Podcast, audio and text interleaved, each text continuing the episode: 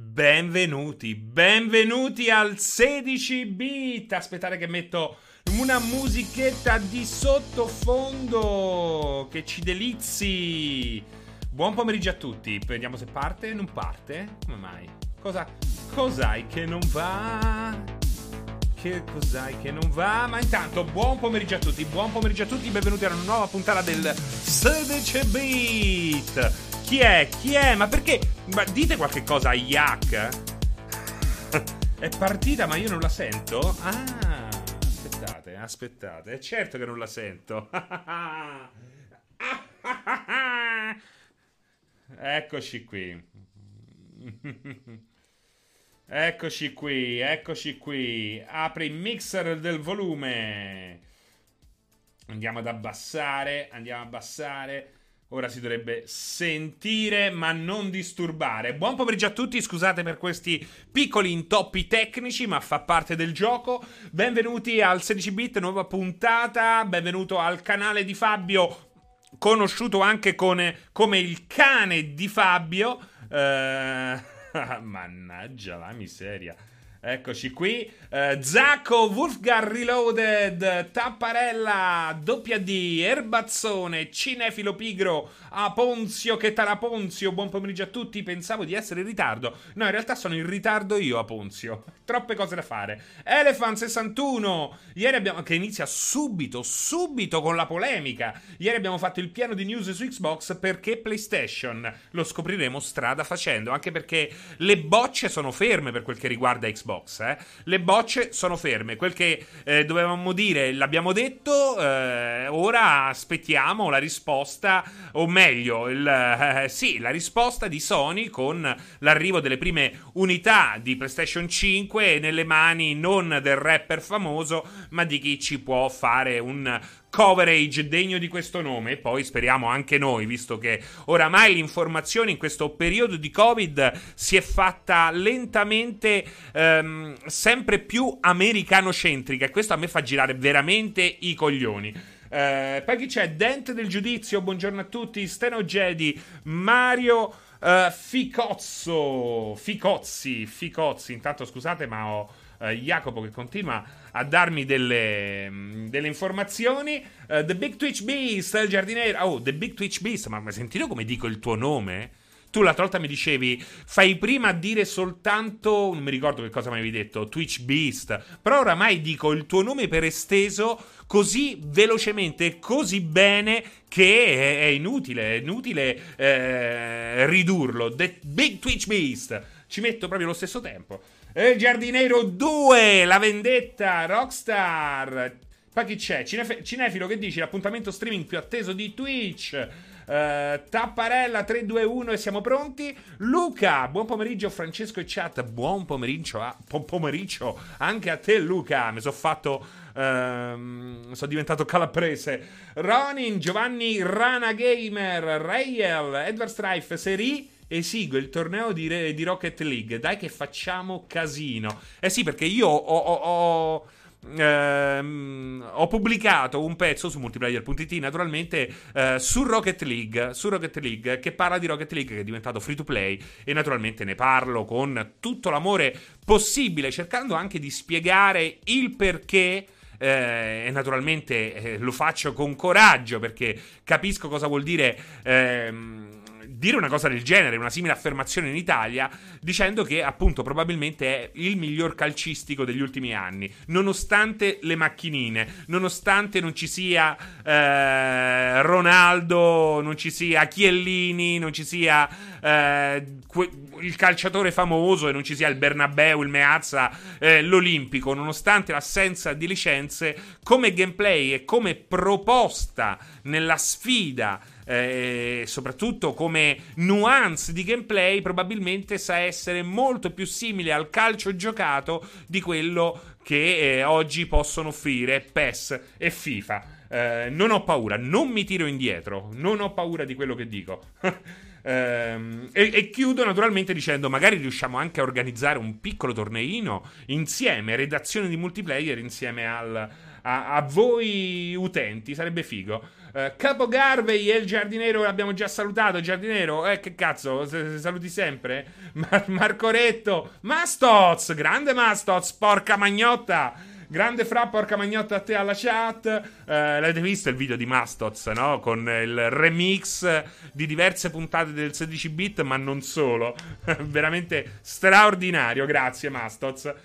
Grazie, Mastoz, per avermi preso per il culo. Eh? Eh? No, sto scherzando. Il figlio di Pianella, ma quindi i poteri forti hanno eh, perso. Il 16 bit è riuscito a prendere lo spazio necessario per non dover rendere conto a nessuno dopo il 17. Il figlio di Pianella, la risposta è sì. La risposta è sì. Il 16 bit ne esce vittorioso. Ne esce vittorioso, cazzo! Sono proprio deliziato, dice Elephant. Eh. Dima Bros. Uh, Aqualunarius, Age of Aqualunarius, uh, riprendendo il main team di un famoso musical anni 70. Abbassa un po', Seri.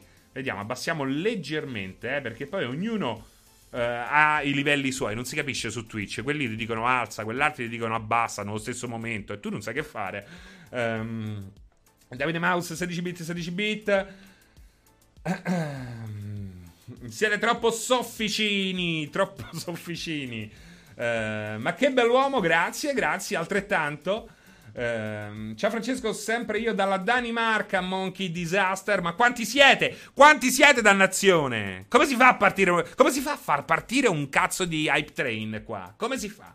Ciao Dragon Blender. Ciao Fra, Aldo Panda, Aldo Panda, ciao, sono Aldo Panda.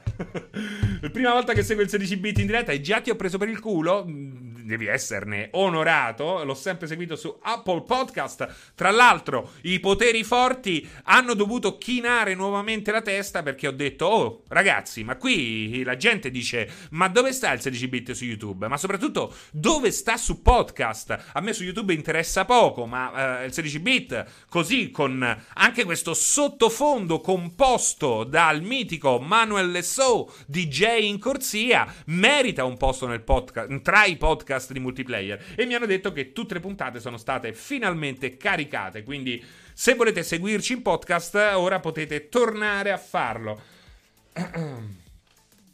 New Zen, Serino, io mi auguro che tu abbia provato Dungeon of Nagelbeuk da amante degli strategici. Non ancora, non ancora. Uh, non ero polemico, dice Elephant. Tranquilla, era una normale domanda, ma sto scherzando. Eh. Grande Erbazzone che si abbona. Grande Erbazzone. Non vi chiediamo di abbonarvi. Potete non abbonarvi, anche se se vi abbonate fa sempre piacere. Ma dannazione. Cuoricini viola al canale. Se vi piace il 16 bit, se vi piace la sempre più ricca offerta di multiplayer. Perché parliamoci chiaro, questa offerta di multiplayer è cazzo, è meravigliosa. Grazie a Greg che ogni settimana confeziona un palinsesto sempre fighissimo, sempre vario, pausa caffè, eh, pausa pranzo, ruttino post pranzo, prima di cena, e la corsa Abbart, e la diretta con l'ultimo giocone, e il talk show polemico, e il talk show pettinato, e questo è quello spettinato. Cazzo, ma che volete di più? Non lo so, non lo so, non lo so. Ehm... Tozzo-san, Mon Amour, la Torre Eiffel. Seri, ci fai vedere la tua postazione? Eccola. Eccola. Uh, Travis Touchdown, uh, Snow, Snow ZX che dice fra la pasta e fagioli di qualche giorno fa su Facebook sembrava una bomba e io ti posso dire era effettivamente una bomba. Cioè, considera, considera, tra l'altro se volete seguirmi su Facebook o su Instagram o su, non lo so, su Chatroulette potete farlo, cercate il mio nome, il mio cognome, il mio soprannome e mi troverete. Ho postato questa foto di una pasta e fagioli in progress e poi finita e continuo a rivedermela anch'io, mio caro Snow, perché è stata la mia prima vera pasta e fagioli creata eh, da zero e anche facendo la pasta fresca ed è stato straordinario. Tra l'altro è stato straordinario perché parliamo anche di cose extra ludiche, ma eh, domenica, domenica pioveva e faceva un freddo cane. Oggi è ritornato a fare un po' caldo.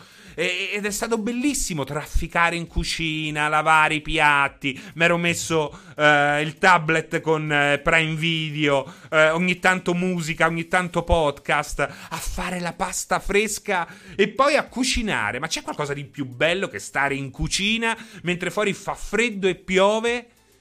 E si appannano i vetri perché tu stai cucinando e senti quel ribollire di ingredienti nel, nel pentolozzo. Ma è meraviglioso. È meraviglioso. Mi sono sentito, non lo so che cosa mi sono sentito. Il cannavacciuolo. Cannavacciuolo alle isole Faroe. Questo mi sono sentito. È stato meraviglioso. Ma soprattutto è stato meraviglioso mangiarsi il tutto affogato in uno spettacolare Syrah. Quindi eh, vino rosso di quelli cazzuti.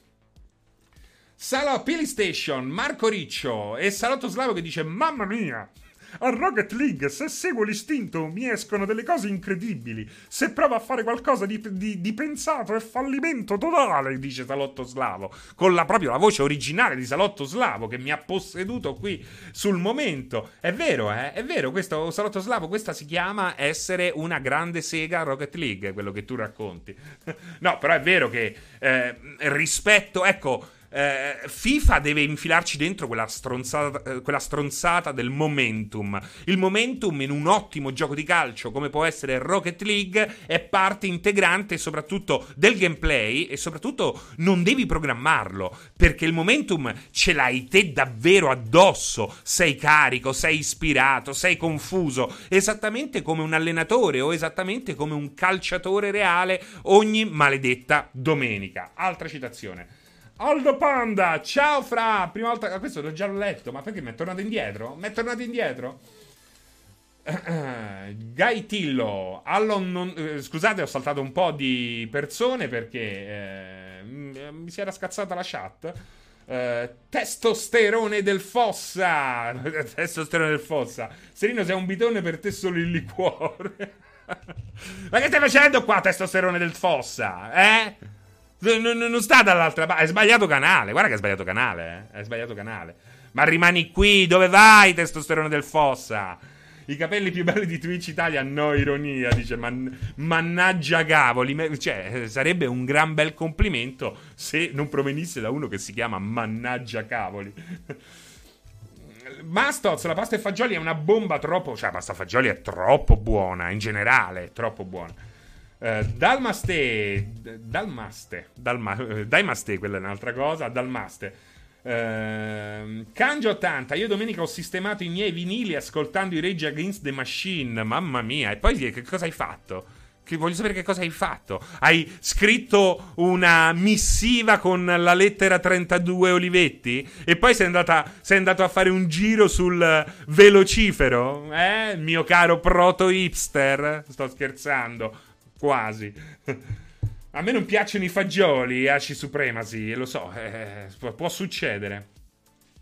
Zacco, non so, io sono più pasta e lenticchie, ma è come confrontare il pantheon greco con quello romano, il panettone e il pandoro.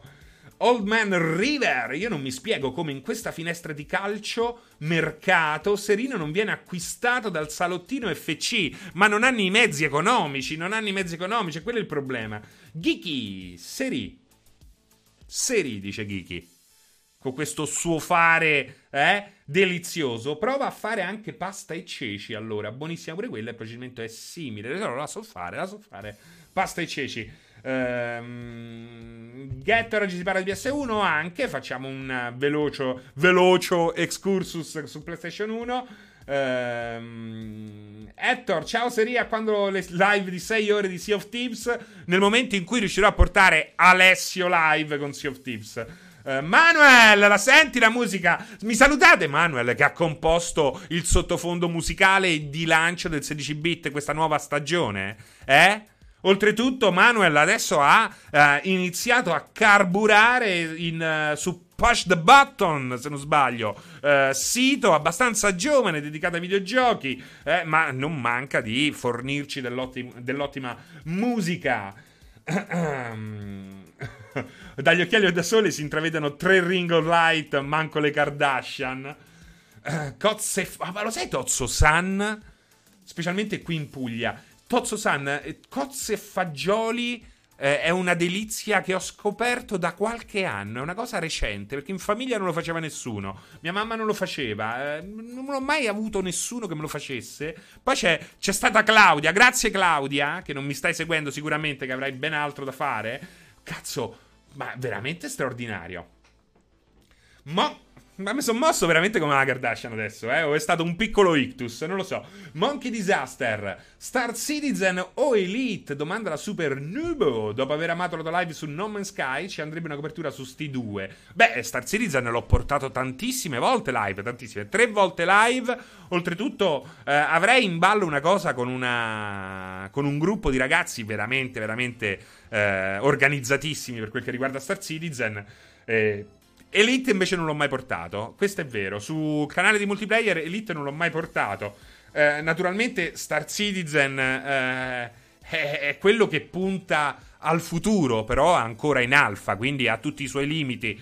Eh, però rimane ancora un prodotto, rimane sicuramente un prodotto affascinante che eh, ha, ha comunque ancora tempo per dimostrare eh, quel che vuole fare. Elite è un, uh, un, dato di fatto. Elite è una roba che ha avuto un periodo buio, ma da questo periodo buio sembra essersi finalmente ehm, allontanato e eh, ne avremo la prova, eh, e sarà molto importante quel momento, ad inizio 2021 quando uscirà l'espansione Odyssey. Odyssey! Con finalmente la possibilità di uscire a piedi dalla nave. Eh, se vuoi un prodotto completo, Elite, se vuoi puntare al futuro, eh, dannarti per i bug di quella che è effettivamente ancora un'alfa, Star Citizen è sicuramente un prodotto molto molto interessante. Uh, Beppe Temp, ma ce l'abbiamo questa serie X? Sì, sì, sì, ce l'abbiamo. Io ho già serie X. È una comodissima app all'interno del mio computer. Pigio sulla app e ho Serie X. Chiudo la app e chiudo Serie X. Questa è eh, la magia di Microsoft in questa generazione, ma anche nella precedente, se vogliamo, per buona metà della precedente in poi. Quindi la mia Serie X è già in casa e ci gioco a Grounded a 4K a 60 frame al secondo. Ci gioco a State of Decay. Ci, ci gioco a Sea of Thieves a 100 120 frame al secondo, HDR 4K e soprattutto ci gioco a Flight Simulator che non avranno nemmeno coloro che effettivamente compreranno davvero eh, Serie X. Kimi, serino, ma una nuova live di Crusader Kings. La bramiamo ardentemente. La faremo, la faremo. Promesso la faremo. Uh, tra l'altro, decidiamo, decidiamo. Io qui a questo punto, visto che siamo noi, la grande famiglia, voglio, voglio fare un sondaggio. Eh? Vediamo un po', eh. Nuovo sondaggio. Domanda. Domani sera che portiamo in live alle 21? Decidiamo insieme perché al momento c'è No Man's Sky. Poi possiamo mettere Flight Simulator Japan. No Man's Sky mettiamo parte 2. Oppure facciamo Crusader Kings 3, la nuova di... no, Dynasty, Dynasty, così. Eh, perché possiamo scegliere, possiamo scegliere. Eh, facciamolo durare 3 minuti, inizia sondaggio, decidiamo al momento, al momento eh, vi ricordo che ehm, per secondo programma abbiamo No Man's Sky parte 2. Quindi continuiamo la run. Io un po' ho continuato da solo perché mica posso, posso stare a aspettare Zacco e Mexican Standoff, eh. Saranno pure cazzi miei. Uh, Flight Simulator oggi esce l'espansione nuova, l'espansione, il DLC, ma nemmeno, la, la patch nuova che aggiunge tutta la fotogrammery in Giappone, una roba straordinaria. E poi naturalmente ci ho aggiunto Crusader Kings, eh, volevo mettere la nuova dinastia, ma non mi entrava. Vediamo un po' che cosa esce fuori. Per il momento è in vantaggio No Man's Sky. Mexican, vediamo un po' che dici. Sto giocando Outer Wilds. Se non l'hai fatto, dagli un occhio. Sì, eh, ci devo giocare Outer Wilds. Il mio problema è che lo confondo sempre per Outer Worlds, che ho giocato e finito. Riccardino Fuffolo Subnautica ti era piaciuto? Molto, molto. Mi è piaciuto molto Subnautica. Anche perché io ho il terrore del mare, ragazzi. Io sono terrorizzato dal mare. Una volta mi è preso un attacco, ero piccolo, tipo 9 anni, mi è preso un attacco di panico in una piscina con gli scogli dentro. Era una piscina d'acqua di mare ecco, e aveva anche questi enormi scogli. A me l'idea dello scoglio mi terrorizza. Pensate che eh, quando ero piccolo, piccolo, piccolo e andavo al mare a Roma, dicevo forse ho paura perché non vedo il fondale. Perché l'acqua di Roma, eh, in parte perché naturalmente è sporca di suo, soprattutto ai tempi. E poi in parte perché ha un, un fondo sabbioso di questa sabbia molto dura, molto grigia, che in qualche modo rende torbido anche quello che poi in realtà non è. Insomma, eh, è molto difficile guardare il fondale. Poi un giorno, un'estate, mi portarono in Grecia, Lefkada, non dimenticherò mai il tuo nome, fottuta isola greca. Presi eh, questo mare, una piscina straordinaria, eh, presi subito una canoa, c'era una canoa, ho detto vado in canoa, vado in canoa, vado in canoa, vado in canoa. Ho preso, ho dato due pagagliate con queste braccia piene di forza, eh? Mi sono ritrovato a 10 metri dalla riva, ho guardato sotto, c'erano 30 metri di fondale cristallino. Mi è preso un cazzo di colpo. Mi è preso. Ho detto, io è meglio non vederlo sto fondale. Mi fa schifo al cazzo questo fondale. È meglio non vederlo a sto punto. Torno a Tor Vaianica, se permettete. Quindi questo che cosa vuol dire? Vuol dire che tutto in ambito videoludico, tutto quello che ha a che vedere con le profondità marine, eh, ha su di me un effetto mm, straordinario, perché è l'unico modo che ho di vivere quel tipo di avventura ed è meravigliosa. Non a caso sono un pessimo nuotatore, ma un grande sciatore. Sta vincendo Non Me Sky, ragazzi, eh? Però stavolta non facciamo 6 ore ha vinto No Man's Sky con il 46% dei voti. Seguire, a seguire Flight Simulator Japan e poi Crusader Kings. Quindi, ragazzi, il popolo ha, uh, ha decretato un vincitore. Si torna su No Man's Sky. Votate Crusader eretici. Ma lo portiamo uguale, Crusader, ragazzi. Lo portiamo uguale. Feda greca, ma ancora ti fanno lavorare, France? Eh, di mamme, io andrei in pensione. Mm-mm. Anche, beh, Sea of Thieves anche, certo. Sea of Thieves no, vabbè, mi piace per tutta un'altra serie di, di cose, ma sicuramente ehm, c'è un... Eh, c'è quel plus che è dato dalla possibilità di ritrovarsi a 20 metri sotto, eh, a 20 leghe sotto i mari ehm, e cagarmi eh, così sotto soltanto virtualmente. Siamo 1250, abbiamo votato in, vergo- abbiamo votato in 80, Zacco, vergogna. Beh, la maggioranza silenziosa preferisce non esporsi. Non, ha, non, ho fatto in tempo a votare, ma avrei preferito un, uno qualsiasi dei due perdenti. Al lancio arriva Tactics e poi Microsoft Flight Simulator. Sì, meno male che arriva Tactics, meno male. Eh, cazzo, strano che, è strano che non sia arrivato fino ad oggi. ne facciamo 7, esatto, Mexican. Così mi ricordi tanto Angelo Duro. Sea of Thieves è il gioco, ma l'abbiamo portato tante volte. Io personalmente l'ho portato veramente una quantità di volte. Sea of Thieves eh, pazzesca. Allora, Rayel era andato lontano dalla tastiera. Per me andava tutto bene. Cos'è nella colonnina di oggi? Cosa abbiamo nella colonnina di oggi? Elephant, giusta domanda. Abbiamo PlayStation 1. 25 anni di PlayStation 1. Oh, 25 anni fa Elephant, ma tu chi cazzo eri 25 anni fa? Che cazzo facevi? Eh, ma io me lo ricordo che facevo 25 anni fa, me lo ricordo bene, me lo ricordo bene quell'estate a lavorare in pizzeria per permettermi sta console. 700.000 lire, 700.000 lire e poi raggiungevo eh, a tarda notte i miei amici che cazzeggiavano in giro godendosi l'estate. È stata una cosa meravigliosa perché di fatto è stata effettivamente la prima console che mi sono acquistato da solo. Eh, la prima console che non mi hanno regalato, che, che, mi sono sudato in prima persona. Anche per questo è stata una console stra- straordinaria. È stata la console della crescita. Sono stato molto fortunato. Sono molto fortunato. Io credo che siano Um, tutti quelli, tutti gli appassionati di videogiochi nati negli 80 sono stati molto molto fortunati perché hanno vissuto tre ere geologiche in pieno.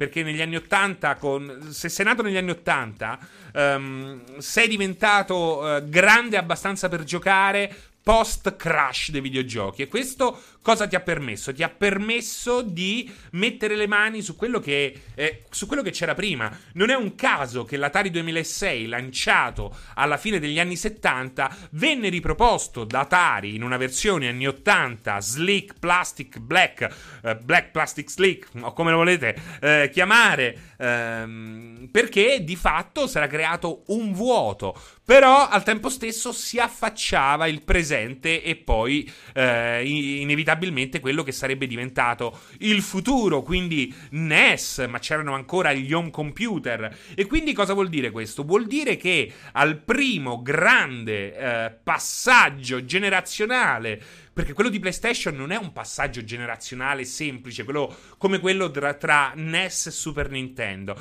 tra Master System e eh, Sega Genesis, Sega Mega Drive, ma preferisco Sega Genesis, eh, malgrado tutto. È un passaggio eh, netto che ha cambiato di fatto anche il pubblico che seguiva i videogiochi. È un passaggio come non ce ne sono stati altri per molti, molti anni. Oggi forse potrebbe esserci un passaggio del genere, ma comunque non così eh, irruento, capace veramente di spezzare il mercato dei videogiochi in un prima eh, vetusto e un dopo assolutamente fulgido e mai visto prima.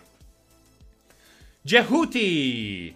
Ciao Seri, la prima volta che riesco a seguirti in live. Mi avete fatto passare una stagione lavorativa fantastica voi di multiplayer, facendomi compagnia ogni notte fino alla mattina, vista la mansione di portiere notturno.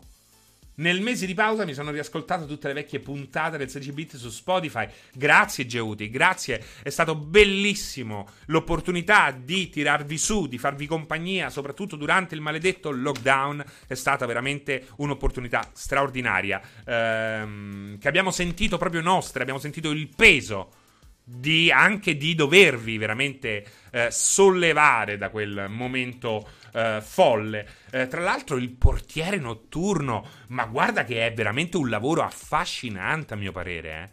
Eh? Il portiere notturno, chissà quante cose vedi. Cioè, potete immaginare quello che. Cioè, vedi più cose te che un becchino di un cimitero posseduto, secondo me. Rayel, allora Riccardino Fuffolo dice: Se sono nato nel, nell'89, dici che il, il, li ho vissuti gli, gli 80.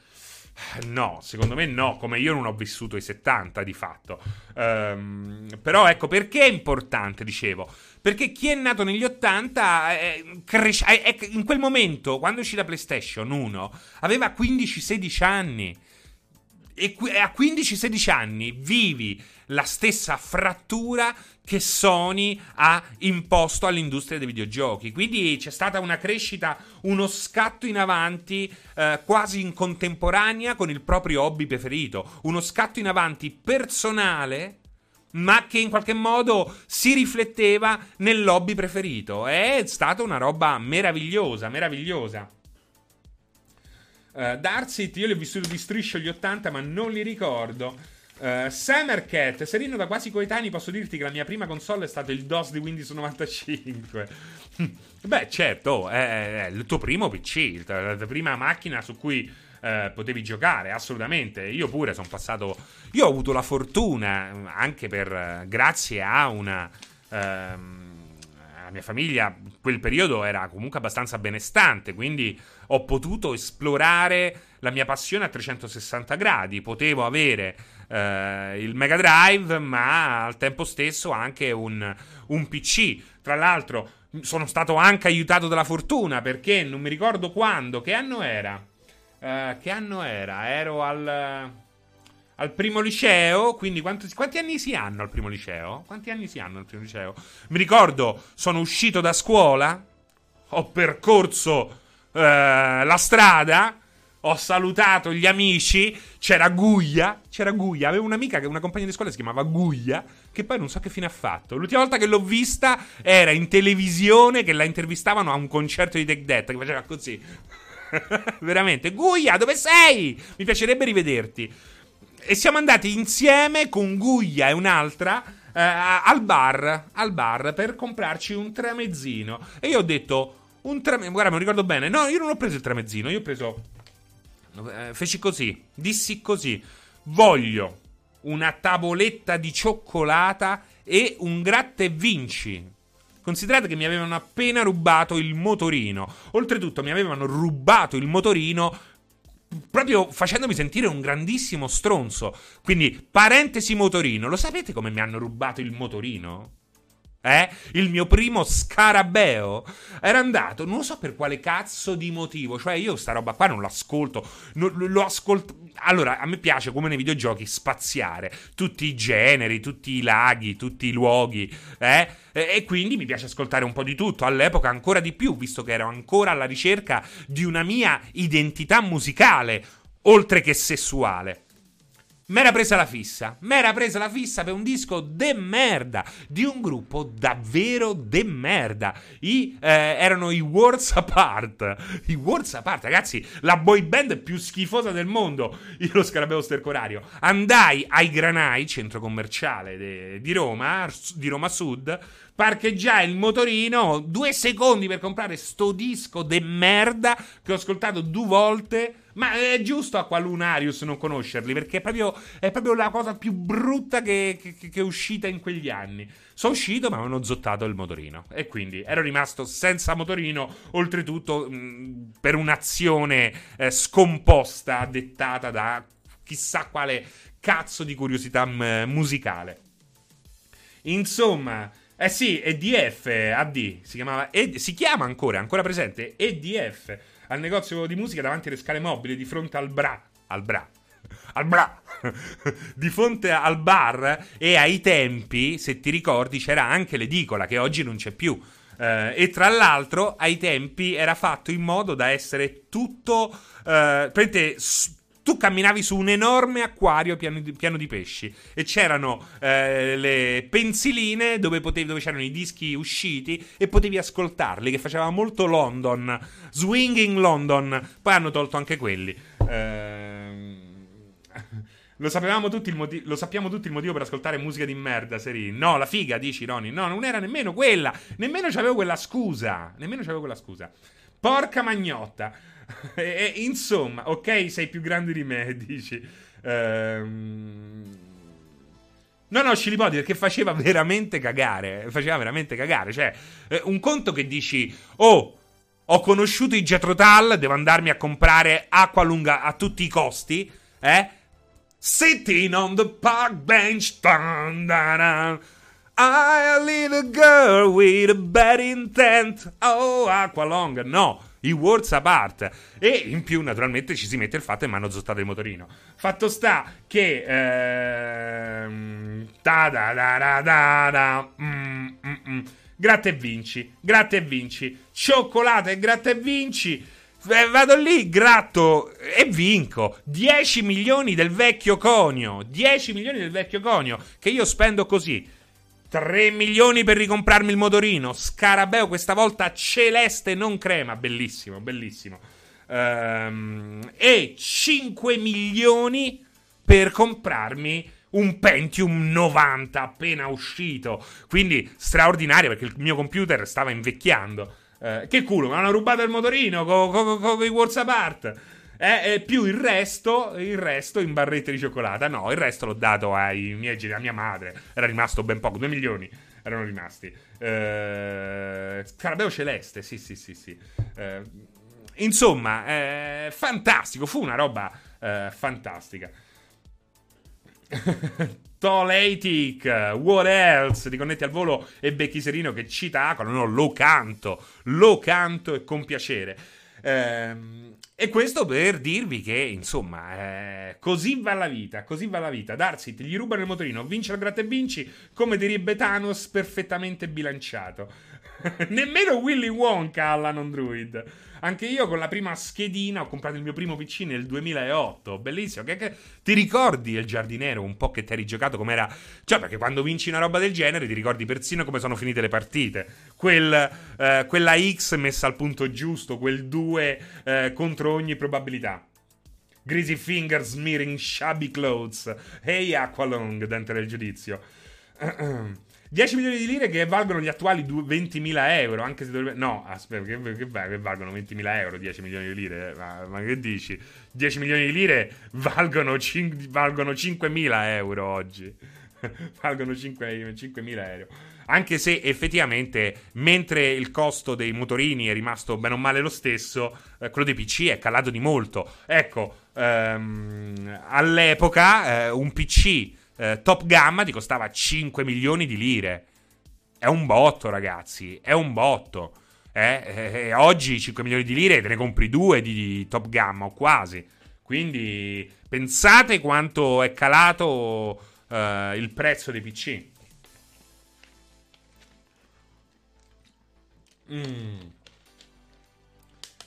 Il ricordo più indelebile della prima play è il chip di modifica. Esatto, esatto, esatto. Bellissimo. Tra l'altro, io lo feci a un tizio Ecco, vedete, eh, cercavo anche di eh, barcamenarmi economicamente all'epoca. 16 anni, il motorino, il pieno, eh, le prime uscite mh, mm, così da, so- da, soli. Quindi in qualche modo dovevi cercare anche eh, di, di, barcamenarti. E per un periodo ho, ho fatto praticamente due modifiche alla PlayStation per 50.000 lire l'una. Uh, è incredibile. Allora, io ho delle mani giganti. Questa roba qui non le voglio proprio più fare. Un tempo mi assemblavo i PC da solo, oggi proprio non lo voglio più fare. Alla mia età, con ste mani, è insopportabile. Mi cade la vitarella. Sto lì tre ore con ste ditone. Cercate di prenderla. Comincio a sudare e sudo sulla pasta termica. E alla a sua volta la pasta termica suda sulla, uh, sul processore. Devo buttare tutto. No, non, non fa per me. Fatto sta che ehm, ho venduto queste due console, queste due PlayStation 1 modificate. Uh, per uh, è stato bellissimo per 50.000 lire l'una e, ed è incredibile che funzionassero perché avevo fatto delle, um, delle saldature grosso, grosse così come delle mele come delle ciliegie eppure ancora funzionava Bisogna dire, Sony l'ha sempre fatte resistenti. Eh. Tra l'altro, ieri mi è caduta la Pro Ieri mi è caduta la Pro perché mi sono impigliato a dei cavi come uno stronzo e fortunatamente funziona, funziona. Non funziona il lettore, ma non funzionava nemmeno prima. Quindi non posso più leggere eh, i film di Tinto Brass. Si, sola- si era alzato questo qua, qui c'è infatti l'ammaccatura, ma non credo che si possa vedere attraverso la webcam. Ehm, e, e, niente, sono riuscito a rimetterlo perché tanto questo si stacca facile, però sarà un po' incastrato. esatto! Thorac Mared. Probabilmente non fa più rumore. No, l'ho provata soltanto al volo con Tony Hawk, che era il primo che avevo lì eh, sotto gli occhi. Tony Hawk non fa rumore, quindi eh, fortunatamente. Solo i joypad. Esatto, bravo, bravo. Oddio, i joypad. esatto, il giardiniero. I joypad non sono mai stati. No, questi di PS4 non sono mai stati eh, resistenti. Quelli di PS4 io non credo di aver cambiato. Ho cambiato. Ecco, questa è bella, eh. Questa è bella. Tenetevi forte. Dove sta il, testero- il testosterone del fossa? Tieniti forte il testosterone del fossa. Tieniti forte. Ho cambiato pad PlayStation 4 quanto ho cambiato uh, Xbox 360. cioè, ho comprato un numero di pad PlayStation 4 paragonabile al numero di Xbox 360 che ho acquistato in passato. Quindi veramente fallimento critico da, questa, uh, da questo punto di, di vista. Portala indietro a GameStop e ti prendi la 5. Uh, eh, ma, ma io sì, Samercat, uh, no, ma, ma, manco ci provo. Uh, la vita di Serino diretta da Nolan, dice Monkey Disaster. Uh, Kenzarollo arriva e dice oh, e dice oh, una lunga serie di 8 tante O minuscole e due O maiuscole, non so perché. Myrov, mamma mia la play che cade, porca puttana, mi metterebbe una. Ma infatti Myrov pure a me mi ha preso, ho fatto porca, la mi, porca magnotta, ho detto. Aqualunarius pensa che non ho mai dovuto sostituire pad tranne che con PlayStation 4. E eh beh, io quasi, eh, quasi. Guarda, l'unica cosa ce l'ho qua L'unica cosa che bisogna dire, allora il pad 360 secondo me è ancora, ancora oggi per certi versi è meglio di quello Xbox One, però è uno dei, proprio, tutte e due sono tra i pad migliori della storia, migliori della storia, io di questo PlayStation 4 amo anche persino il touch. Mi piace la luce perché ci trovo l'accendino bu- al buio. Mi piace il pulsante share. Mi piace, mi piace. Questo pad mi piace per quanto invece mi faceva schifo il terzo ehm, che hanno dovuto rimaneggiare al volo. Eh, però eh, è innegabile che quello Xbox eh, degli ultimi due Xbox sia un prodotto straordinario. Veramente la BMW dei pad. Quello 360 aveva però un problemino eh, abbastanza eh, nascosto, nel senso era bilanciato in un modo che se poco poco ti cadeva, ruotava come un gatto ubriaco e finiva sempre, sempre esclusivamente sul dorsale. E quindi ti si eh, incalcavano, come si dice, si incastrano, si incastravano i dorsali. Quindi l'unico punto debole, debole era un bilanciamento che faceva sì che il pad cadesse sempre esclusivamente sul pulsante dorsale. Allora, eh, facci un tour del tuo studio, Wolfgang. Ma sei sempre te che lo dici? Ma no, ma tanto è tutto. Guarda, sto persino mettendo a posto. C'ho pure la. C'ho pure l'aspirapolvere. Che te faccio vedere? Niente. Uh, um. Anche il Pro Controller di Switch non è male se non ci fosse Aero... No, vabbè, Darsit, vabbè, quel controller però gli mancano delle cose, non è male, è, il... è buono, è fatto bene, ha un'ottima batteria, questo bisogna dirlo, però non è all'altezza nelle funzioni, nel Rumble non c'è paragone. E i Joy-Con, che, ritre- che, ritengo un oggetto straordinario, sono afflitti da diversi problemi. Oltretutto costano un occhio dalla testa. Questa è stata una roba vergognosa. Di Nintendo non si può mai parlare male. Avete notato che di Nintendo non si può mai parlare male? Eh, sono stato l'unico stronzo in Italia a dire che anche un euro anche un euro per l'abbonamento online di Nintendo è una fesseria, è un insulto, perché vale meno di un euro quella roba là. Oh, non lo dice nessuno, tutti a scappellarsi davanti a Nintendo, che io adoro, ci mancherebbe. Io voglio una Nintendo sempre in forma, con una figlia, oltretutto Nintendo la sto vedendo anche, eh, la sto vivendo anche come, eh, come una, un marchio di formazione verso il videogioco, quindi ci mancherebbe altro. Eh? Ma i Joy-Con con il drift, che costano quello che costano, e nemmeno mi eh, correggi il drift. Fai finta di niente, tant'è che hanno la causa aperta con eh, la Federconsumatori statunitense. È una vergogna st- pazzesca, straordinaria. Straordinaria. Cazzarola. Ah. Con un euro fai il pass per un mese. Vabbè, il giardiniere, una volta. Non so se ancora adesso l'ingresso è così. Williams, così ti vogliamo onesto e stronzo fino a Beh, io certo, ma non è che Nintendo è mizia, eh. Ma non è che mi regalano niente, eh. Ma dimmi te, ma nessuno, né Sony né Microsoft. Questi che vedono. Eh, cioè, io non capisco. C'è gente che ha fiducia cieca verso un marchio. Cioè. Secondo me Microsoft non fallirà mai, ma intanto tutti, sanno, tutti possono fallire. Se hai vissuto quello che ho vissuto io, se hai un'età sai che i protagonisti del mercato dei videogiochi erano ben altri. Anche gli infallibili sono falliti e quel che oggi dai per scontato probabilmente domani non ci sarà. Ma quanti Cinemaware? Ocean? Ma quanti? Revolution Software, Atari, Mattel ColecoVision, Intellivision, tutti, sono zompati tutti. Sega, Sega, nulla è per sempre, soprattutto in questo campo. Ci sarà sempre qualcuno che va a uh, sostituire il brand più famoso. Un tempo, ti, la nonna, la fottuta nonna, se ti vedeva giocare con un videogioco nell'85 ti diceva Stai a giocare con l'Atari, di mortacci tua, devi studiare. Poi, cinque anni dopo, ti, che ti dicevano? Ma vaffanculo francese, sempre con quel Nintendo. Oggi che ti dicono, eh? Basta con sta PlayStation, che senso umano del cazzo! nonna, sempre nonna, è sempre così, no? È così, cambiano. Cambia. Il sinonimo di videogioco è cambiato nel corso del tempo, come è cambiato anche nel mondo della musica, del Walkman, eh? nonna di 200 anni, Kiki, esatto, che esce... Bravo Kiki, che esce da, da bara. Gli mortacci tu! E poi ritorna a riposare. Auguri a tutte le nonne del mondo. Auguri a, tutti, a tutte le nonne del mondo. Eh sì, Cadendri, una baby pensionata. E sputa pure la dentiera dicendo domani basta con sto Xbox Series X Revolution. Insomma, eh, le cose cambiano, le cose cambiano. Adesso ti sgrida mentre giochi a Stadia. Che, che, che mentre giochi a Stadia. Nonna che fa la influencer oggi. Insomma, PlayStation. Grande PlayStation. 25 anni di PlayStation, ragazzi. Oh, auguri PlayStation. Che vuol dire 25 anni di Sony PlayStation. Quindi non solo di PlayStation 1. Fantastica questa roba qua, eh. Sembra ieri che festeggiavamo i 20 anni, che io festeggiavo i 20 anni sulla rivista PlayStation Official Magazine. Bellissimo, avevamo fatto un numero ehm, tutto dedicato a PlayStation, naturalmente PlayStation Official Magazine, ma tutto dedicato alla storia di PlayStation.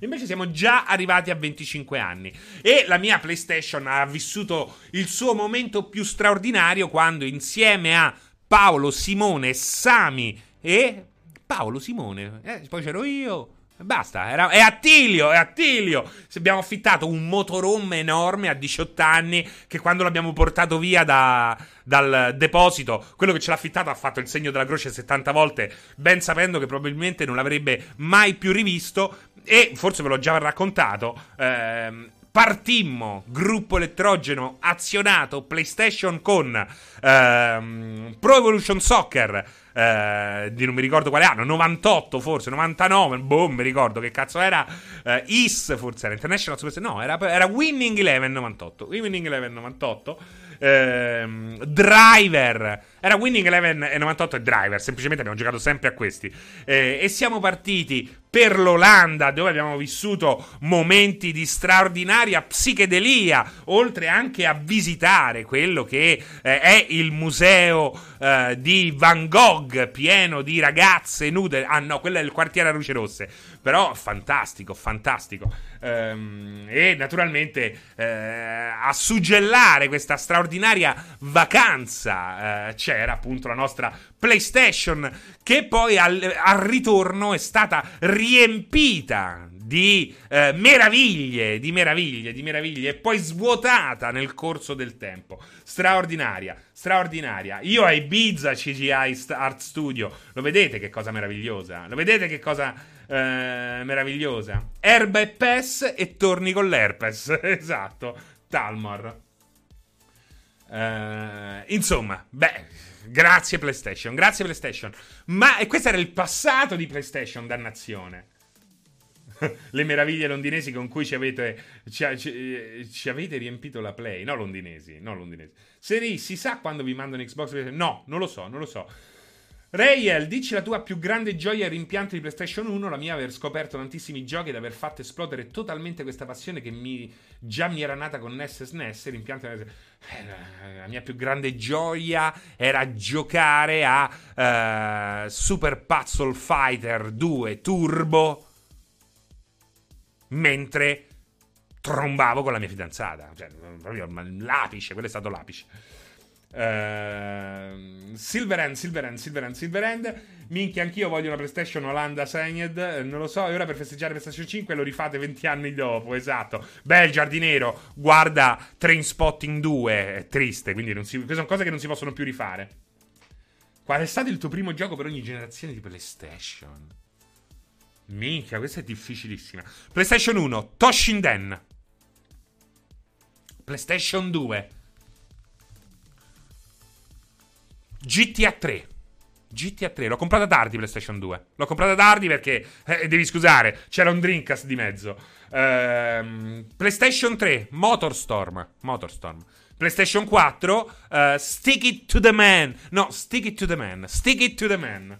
Quindi, ecco, li, li ho beccati tutti, me li sono ricordati tutti. Pensa che figata, non pensavo, eppure me li sono eh, ricordati tutti. Ragazzi, un saluto a tutti quelli che si stanno collegando strada facendo, come ha fatto il nostro amico Freaks 1972. Ma arriviamo al dunque, arriviamo al dunque. Stadia facendo, esatto.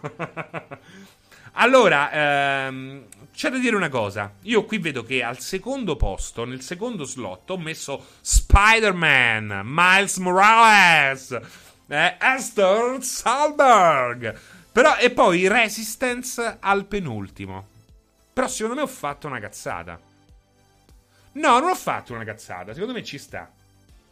Eh, eh, ci sta. Simonet, quindi è confermato che sei un coso sonaro. Ehm Motorstorm, Shitstorm anche era, eh. Rayel che dice PlayStation 1 Medieval, le altre non le ho avute. PlayStation 3 usata e inaugurata con God of War 3.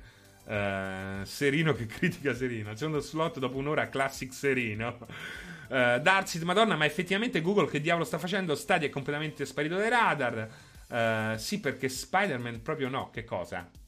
No, non che non ne voglio parlare. Allora, qual è il punto? Vi dico io. Spider-Man mi serve per parlare della confusione. Cioè, parliamoci chiaro. Sony con PlayStation 4 ha fatto tutto perfetto, tranne il cazzo di pad. Ha fatto tutto perfetto tranne il pad, che comunque è un grande passo in avanti rispetto a quello PlayStation 3. Che era, ormai, era oramai fuori dal tempo. Cioè, era uguale a quello vecchio. Però, proprio per questo, non è che puoi ancora continuare a competere 15 anni fa, quando oramai si gioca in tutt'altro modo. Ok. Ora però effettivamente sta cannando un sacco di cose. Tra l'altro sta cannando la comunicazione che è stato di fatto il punto di forza di PlayStation 4 for the players. È stato geniale il For the Players. Tutti quei video in cui appunto si eh, festeggiava una generazione cresciuta con PlayStation. Me lo ricordate quel video del tipo eh, del ragazzetto londinese della sua cameretta che cambia nel corso del tempo man mano che cambia le PlayStation? E cambia anche lo skyline della città fuori dalla finestra. Una roba bellissima. Cambiano i poster, cambia la musica. È di fatto quello che abbiamo vissuto tutti, che hanno vissuto tutti quelli che sono sono cresciuti insieme a PlayStation. Quindi grandissima figata. Oggi... Oggi non ci si capisce un cazzo. Oggi non ci si capisce un cazzo. Oggi che mi hanno accentrato il, poder, il potere in America, sta America ha rotto il cazzo. Non siamo tutti americani. Io sono europeo. Ok? Non vivo a Dubai e non vivo a Nuova York ok? Che se mi gira il cazzo la, conte- la ritorno a chiamare eh, New Amsterdam. Come si chiamava quando è stata fondata? Avete rotto il cazzo, americani miei, ok? Non potete costruire una comunicazione. Guarda, la confusione arriva dopo, ma secondo canoni tipicamente americani. Ma lo, lo sapete come ha vinto? Lo sapete come ha vinto questa roba qua? Perché si è imposta sul mercato?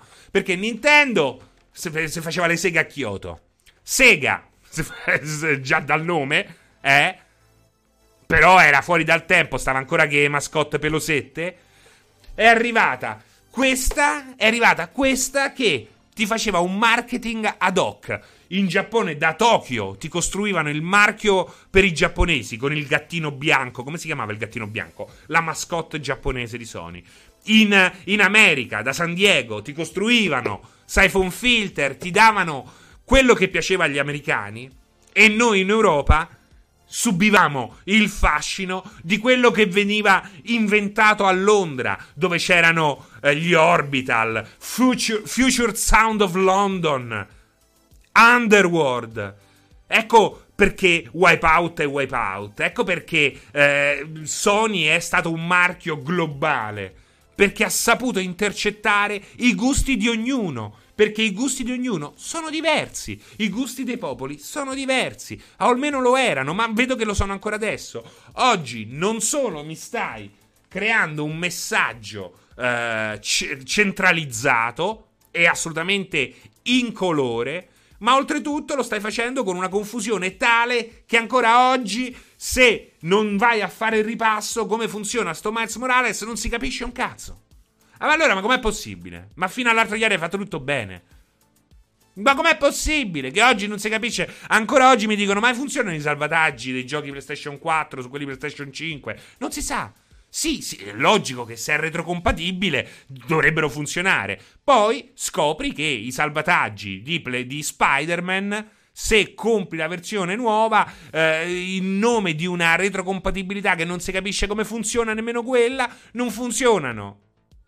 Che poi è pure, cioè, di solito succede così, però capisci che il messaggio, cioè ancora oggi stai con la confusione. Stai con la confusione su mille cose, non sai come funziona. Sta PlayStation 5, non sai come funziona. Hanno fatto in tempo a mandarla a rapper del cazzo ma non hanno fatto in tempo ancora a mostrarti che sistema operativo c'ha. Come funziona sta retrocompatibilità nel dettaglio? Non interessa al pubblico di massa tutto questo. Al pubblico di massa basta che gli dici te inventi una data di uscita per God of War. Wow, wow, wow, Va bene, basta quello. Siamo d'accordo. C'ha ragione Alessio quando dice questa roba qua. Siamo d'accordo. Fatto sta che però una console a 500 euro, con i giochi a 80 euro, non la vendi i primi mesi al pubblico di massa. La vendi a quelli che stanno sulla chat di multiplayer o di qualsiasi altro sito. La vendi ai fissati. Perché è così che va. Il lancio è per i fissati. Poi, pian piano, arrivano tutti gli altri. E allora, ok, eh, far partire l'hype al, al popolo, ma devi anche eh, dare un po' di informazione a chi, a chi ne ha bisogno. A chi ne ha bisogno? Perché poi, parliamoci chiaro, anche il popolo, quello, il casual game che prima o poi ci arriverà, ci arriverà quando costerà 150 euro in meno PlayStation 4. Comunque non per cazzo a me, Sony! Mi dice, Francesco, come funziona questo? Non lo so. E questo come funziona? E che cazzo ne so? E questo invece come funziona? Chiedilo al rapper. E quello lo chiede al rapper. E il rapper dice, questo funziona, funziona così, te lo devi mettere di qua e poi spingi di là. Te fa rap, te fa rap. E non è abbastanza per capire qualcosa. Non va bene. non va bene. Ah, rompe cazzo a me. I messaggi privati, viene su Facebook, dice Francesco funziona questo, boh. E questo, boh. E quest'altro, boh. E che sei un giornalista te? E che cazzo che mano dare la console? C'è sta il lockdown. Quindi è un casino. È un casino, ragazzi. È un casino. E non è giusto. E non è giusto. Ed è un peccato. E ancora oggi con sto Miles Morales non si capisce niente. Che poi. Eh. Master Hits Cherry è stato cringe. Sei te cringe che dici cringe. Quello cringe, sei te cringe. Sei te quello cringe che dice cringe. Sei te quello cringe. Dal 95 a rompermi il cazzo su quello che è cringe e non è cringe. Vaffanculo al 95. Ritorna nel 95. Prendi la DeLorean e vaffanculo al 95. Ah. Poi si offenderà. E questo è multiplayer? No, so io. Non rompere i coglioni. Ah, ah questo è multiplayer, eh? Ma così che ti tratta la multiplayer? No, so io, so io. Denunciami. Windows 95 poi, è stata una bella annata il 95. Quindi ricapitoliamo Ivan Fiorelli. Serino aspetta l'uscita delle nuove console solo per fare una bella colazione e vuole che Sony comunichi bene perché non vuole che gli si rompa il cazzo in chat. Bravo Ivan Fiorelli, bravo, hai riassunto alla grande. Hai riassunto alla grande. È questa multiplayer, Rizzedi. Sono contento, eh? Capisci? Lo capisci che questo è il tono della trasmissione? A, a volte, a volte è, se- a volte è più seria, ma è il tono della trasmissione. Oh, mi, fa, mi fa piacere. È multiplayer? No, no, non è multiplayer. Ci sta anche gente seria multiplayer. Ecco, radical trash. Presentazione Windows 95 con Bill e il sistema operativo si inchiede. No, poi, eh, a parte gli scherzi, rispetto per il 95 perché fino a due secondi fa stavamo parlando del 95. Allora, dacci il menu della mattina. Allora, per chi non lo sapesse, lo ripeto a grandi linee, scusatemi, ma eh, va ripetuto.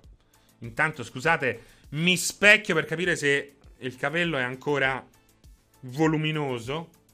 Ok. Allora, multiplayer per... Grande gatto, il grande il gatto. Uh, voglio un 16 bit dove mandi a fanculo per un'ora. No, ce li poti, non sarebbe bello. Però oggi avevo in mente di fare una roba uh, interessante, ma è saltata. È saltata, lo facciamo in futuro. Lo facciamo. Magari lo facciamo anche insieme al gatto. Eh? Lo facciamo anche insieme al gatto. Uh, grande gatto, Conserino Conserino dice. Allora, frittatore. Mastos. Frittatona di cipolle e peroni familiare. No, allora, quello che, quello che io dico è che ho dei dubbi. Allora, non ho la certezza, non vi sto dicendo di fare la stessa cosa, ma quello che farò io lo farò per la scienza, ok? Ho dei dubbi che PlayStation 5 al day one non si trovi nei negozi, o quantomeno nei grandi centri di distribuzione. Do per certo che da GameStop non la troveremo, lo so per certo. Manco ci andrò, non ci proverò nemmeno. Ma il negozietto privato che ancora resiste, il grande centro come un, un Euronics, un Troni, un MediaWorld, è molto probabile, a mio parere, con il giusto rischio, che secondo me qualche unità di PlayStation 5 eh, ce le avranno e soprattutto le esporranno. Ed è questa la cosa più importante. E allora io ho detto questo. Ho detto questo. Ho detto per la scienza mi sacrifico. Io il day one esco di casa, faccio una buona colazione, che vi dico è una semplice colazione al bar, magari un bar che, che ha il cornetto giusto, perché non sono un amante del cornetto preconfezionato, pre-surgelato, eh, ma mi piace eh, quello buono con la crema buona, non la crema che sa di limone. A me la crema limonosa mi fa girare un po' le balle, quindi eh, preferisco quella, quella di uovo, quella bella, quella con una texture che ti accarezza la lingua. Insomma, cornetto alla crema, due ne prenderò e un bel cappuccino, un bel cappuccino. E poi andrò al Media World, vado proprio da un Media, cioè già ho un piano da un Media, perché è lo stesso Media World nel quale oh, trovai ai tempi il primo iPad. Mentre, eh, cioè, io quando sono andato a prendere l'iPad, sono tornato a casa mezz'ora dopo. Ho acceso la televisione e vedevo tutti i grandi telegiornali dire Ah, e filmare fila chilometrica per comprare il nuovo prodotto Apple. Dove stanno questi? Tutte queste file naturalmente erano all'Apple Store. Ma tu che ti vai a comprare una roba come l'iPad il primo giorno, il primo iPad, all'Apple Store, secondo me, ci vuoi stare in fila. Tu non cerchi l'iPad, cerchi l'evento. Ed è quello che hanno fatto. Se tu ti vai a comprare quella roba lì al, uh, all'Apple Store, non vai a cercare quella roba lì. Stai cercando l'evento, stai cercando l'esperienza fila. Bravo, Mexican standoff. Ora, logico che non ci sono negozi Sony eh, de- fuori eh, i quali fare la fila ok? Ma ci sono i GameStop, c'è il pre-order, c'è tutta questa roba, questa trafila di eh, fenomeni molto attuali dai quali secondo me ancora si può fuggire. Anche perché, parliamoci, parliamoci chiaro, eh, parliamo di una console da 500 euro nella sua versione più completa, chiamiamola così, anche se a me andrebbe bene tranquillamente l'all digital, punto a quella, dico la verità una console da 500 euro con 80 euro a gioco.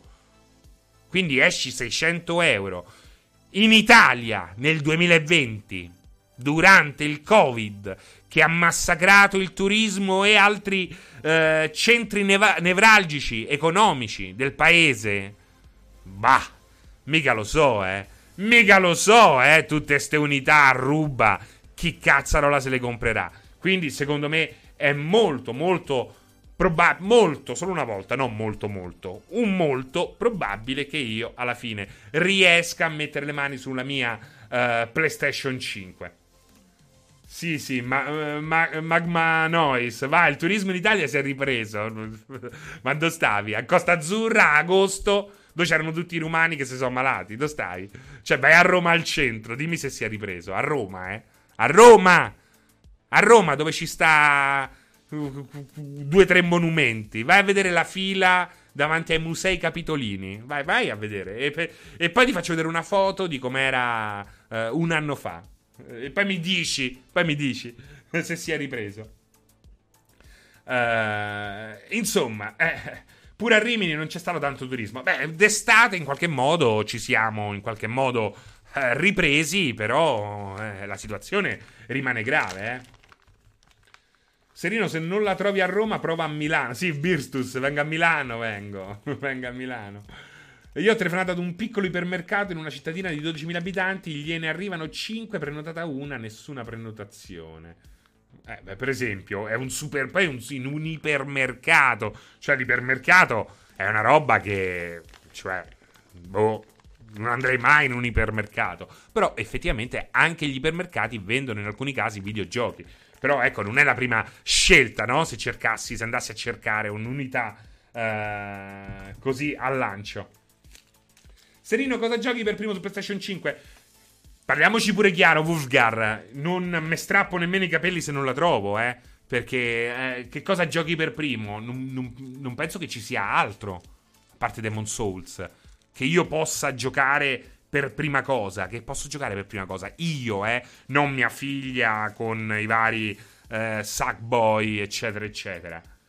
Eh. Il gatto, Serino, quella mattina restiamo in contatto. Chi la trova ne prende due, così siamo. Ah, perché pure tu non l'hai prenotata, gatto? Fammi sapere, nemmeno te l'hai prenotata? Ti fai il. Serino, non fare il matto alla Balduina style. Documenterò tutto, Dragon Blender. Documenterò tutto. Sì, sì, sì. Vi farò un resoconto. Cercherò di fare anche delle dirette e vi mostrerò come eh, si evolverà la situazione. Io poi non è che. Uh, cercherò chiss- di fare chissà che cosa. Eh. Magari farò due tentativi, poi a quel, a quel, punto vado a casa. Anche perché, parliamoci chiaro, Demon Souls l'ho finito. Cioè, io ho finito solo due Souls e uno è Demon Souls. Per quanto possa essere bello graficamente, non è che. Oddio, devo giocare a Demon Souls. eh, ho comunque un PC da gioco bello cazzuto che mi permetterà di giocare Cyberpunk eh, persino meglio di quanto sarà possibile giocarlo al lancio su PlayStation 5 con ray tracing attivo che da quel che sembra non sarà presente su nessuna delle due console eh, in prima battuta. Quindi, cioè, a me interessa Cyberpunk principalmente di quest'autunno. Se eh, non avessi avuto il PC e eh, se comunque. Guarda, se non avessi avuto il PC, probabilmente mh, mm, avrei visto. Avrei prima fatto un check di come gira. Uh, su GeForce Now, dove c'è anche il ray tracing, piuttosto che uh, giocarlo su Xbox o PlayStation. Quindi situazione particolare. Sì, quella cosa lì che la, l'update next gen di Cyberpunk arrivi più tardi, Vile, uh, mi uccide. Cioè, io non, non, lo so perché. Non lo so perché. Ecco, se fossi stato Microsoft o Sony avrei pagato fior di quattrini per avere quel, quell'add-on, quell'update uh, prima degli altri. Perché secondo me, uh, senza nulla togliere Demon Souls per chi, lo, per chi non lo ha giocato, perché secondo me è fighissimo avere Demon Souls eh, al lancio e soprattutto mettergli sulle spalle il peso che di solito ha una possibile killer app. Farlo con un Souls è veramente una gran figata. È veramente una gran figata, è veramente segno di coraggio. Non sappiamo se è un coraggio naturale o dettato dalla penuria dell'offerta generale, cioè non c'hai altri giochi, punti tutto su quello. Però eh, in generale eh, si è venuta a creare una situazione che effettivamente è molto interessante e che mi piace. Mi piace questa roba qua che Demon Souls sia il titolo da scegliere. Mi piace molto. Volevo leggere il gatto, cioè, prenotata garantita solo quella della mia signora, la mia è prenotata, ma di sicuro c'è solo la morte, dice. Sì, sì, in un secondo momento Retro Tributi eh, dovrebbe esserci una versione next gen a tutti gli effetti di Cyberpunk, che comunque se inserito su PlayStation 5 avrà delle migliorie rispetto alla versione PlayStation 4. Eh, viceversa, no, viceversa, stessa cosa Xbox One X, Xbox Series X. Serena, hai visto il video di Digital Foundry dove fanno girare i giochi di questa generazione su Series X mettendo a confronto? No, non ho ancora visto Deo Gamer, non ho ancora visto. È veramente un salto generazionale sciagurato e persone nascono. Ecco, eh, buongiorno Serino Passerotto, buongiorno a te. Che PlayStation sei arrivato? Sono entrato ora. No, sono arrivato alla seconda slide, ma passiamo subito alla terza. In qualche modo abbiamo infilato anche la quarta, quindi ce ne rimane di fatto una. Simonet, eh, ma i giocatori console. Eh, no, diciamo che il PC gaming eh, sta tornando un po' alla ribalta, fortunatamente, grazie anche a una Uh, riallineamento dei prezzi essenziale. Uh, ora manca soltanto uh, una killer app che per certi versi ce n'è una e mezza già. C'è Star Citizen in sviluppo che effettivamente da un anno a questa parte è un gioco next gen a tutti gli effetti, in sviluppo, ma tecnicamente è un gioco next gen. E oggi abbiamo Flight Simulator che è next gen proprio a livello concettuale. Cioè, Flight Simulator Capisco che non è un gioco per tutti, nessun gioco è per tutti, nemmeno Demon Souls è un gioco per tutti. Però capisco che per il pubblico console Flight Simulator possa sembrare un prodotto di scarso interesse soltanto a prima vista, perché questo pubblico console non è che sono alieni, sono umani come me e come voi. Uh, però effettivamente come concept, come soluzioni tecniche, Flight Simulator è la roba eh, persino molto più di Star Citizen. È la roba più next gen che secondo me vedremo in giro per i prossimi sei mesi senza nulla togliere ai portali fantastici di Ratchet Clank, eh, che saranno fantastici quanto te pare, però so portali che si sono visti mille volte e che sarebbero stati possibili anche nella vecchia ge- generazione, mettendoci semplicemente la caduta libera invece di durare 4 secondi, te ne durava 60 o 120. È il tempo di grattarsi la chiappa e ritornavi a giocare. Dico, non è che è proprio impossibile. Invece Flight Simulator è proprio è proprio impossibile concettualmente sviluppare un prodotto del genere. Simonet o Simonet, dimmi come preferisci. La mia frase provocatoria nascondeva il fatto che alla fine oramai le console sono diventate dei mini PC da 500 euro. E quindi hanno. Ma questo lo, io sono perfettamente d'accordo. Simonet, io sono perfettamente d'accordo. Tant'è che vado ripetendo da eh, parecchi mesi che questa generazione è sicuramente la generazione migliore in assoluto per fare il salto su PC. Che tra l'altro, come dico sempre in queste occasioni, magari ti insegna pure un mestiere. Magari, oltre a essere un money pit dove finiscono tutti i soldi degli appassionati di videogiochi, qualche cosina te la fa persino guadagnare. Per me la vera next gen ci, ci sarà tra qualche anno. I level designer devono iniziare a pensare con paradigmi diversi. Uh, sì, ho capito, ma pure questi paradigmi diversi, se è per fatte vedere il solito action game in terza persona, siamo da punto a capo. E qui arriviamo alla terza slide, così la chiamate, così io eh, la chiamerò, quello, quella in cui vedete eh, la locandina di Resistance. E, e, qui voglio essere molto provocatorio. Non ho problemi a ricevere insulti da voi, eh? quindi se volete mandatemi tranquillamente ehm, a quel paese. Però io sono estremamente convinto che l'offerta first party Sony di questa generazione, per quanto abbia eh, avuto dei momenti straordinari di, di, di estrema maturità, in primis The Last of Us Parte 2, e God of War, che secondo me God of War è il gioco migliore first party Sony di questa generazione, in realtà è molto meno ehm, luccicante e interessante di quello che poi in realtà è. Cioè è molto, di, è molto meno interessante di quello che, eh, di quello che è apparsa in questi sette anni. Per quale motivo è apparsa, secondo te, come diciamo Filippo, secondo te? Vai, vai, continuate, continuate. Non è che secondo te. Allora, ti dico una cosa Filippo, eh, Sony ha venduto 120 milioni di console, ma i giocatori sono 500 milioni, eh. I giocatori sono 500 milioni, eh. Non è che eh, prende tutti i videogiocatori, è questo il punto. Cioè, ne ha venduti 7 milioni nella metà del tempo Switch, eh? Quindi non credere. Ecco, secondo me, secondo me bisogna anche capire questo. Lo strapotere Sony ci sta eh, facendo leggere la storia dagli occhi di Sony. E questo è un grande problema. È un grandissimo problema. Ok? Allora, senza nulla togliere a God of War, che secondo me è proprio uno dei giochi più belli di questi sette anni, in assoluto. The Last of Us, una delle narrazioni dei personaggi, eh, tra i personaggi più fighi di questa generazione, siamo d'accordo. Spider-Man a me è piaciuto da morire. A me Spider-Man mi è piaciuto da, pari, da morire, nonostante alcuni residui da anni 90. Trovo che sia un gioco che, anche nonostante alcuni limiti di gameplay, sia perfettamente centrato verso quel pubblico che poi lo ha comprato. Ok? Quindi è perfetto. Spider-Man puoi anche criticarlo. Eh, le side mission sono così, eh, l'open world è vuoto, eh, questo, non importa. Perché Spider-Man è, è, ritagliato addosso a un certo tipo di utenza. È perfetto Spider-Man per questo, da questo punto di vista. Qual è il problema? Perché sembra splendere più di quanto poi in realtà splenda? Perché di fatto non aveva concorrenza. Di fatto non aveva concorrenza. Contro chi si è battuto? Contro chi si è battuta Sony? Contro State of Decay? Ma l'avete visto State of Decay? Io secondo me penso che il gameplay di, State of Decay sia straordinario. State of Decay ha le potenzialità di essere il miglior gioco di zombie mai creato. Ma l'avete visto come sta messo State of Decay 2? È una merda! È una merda! Su un computer da 3000 euro scatta come uno schifo.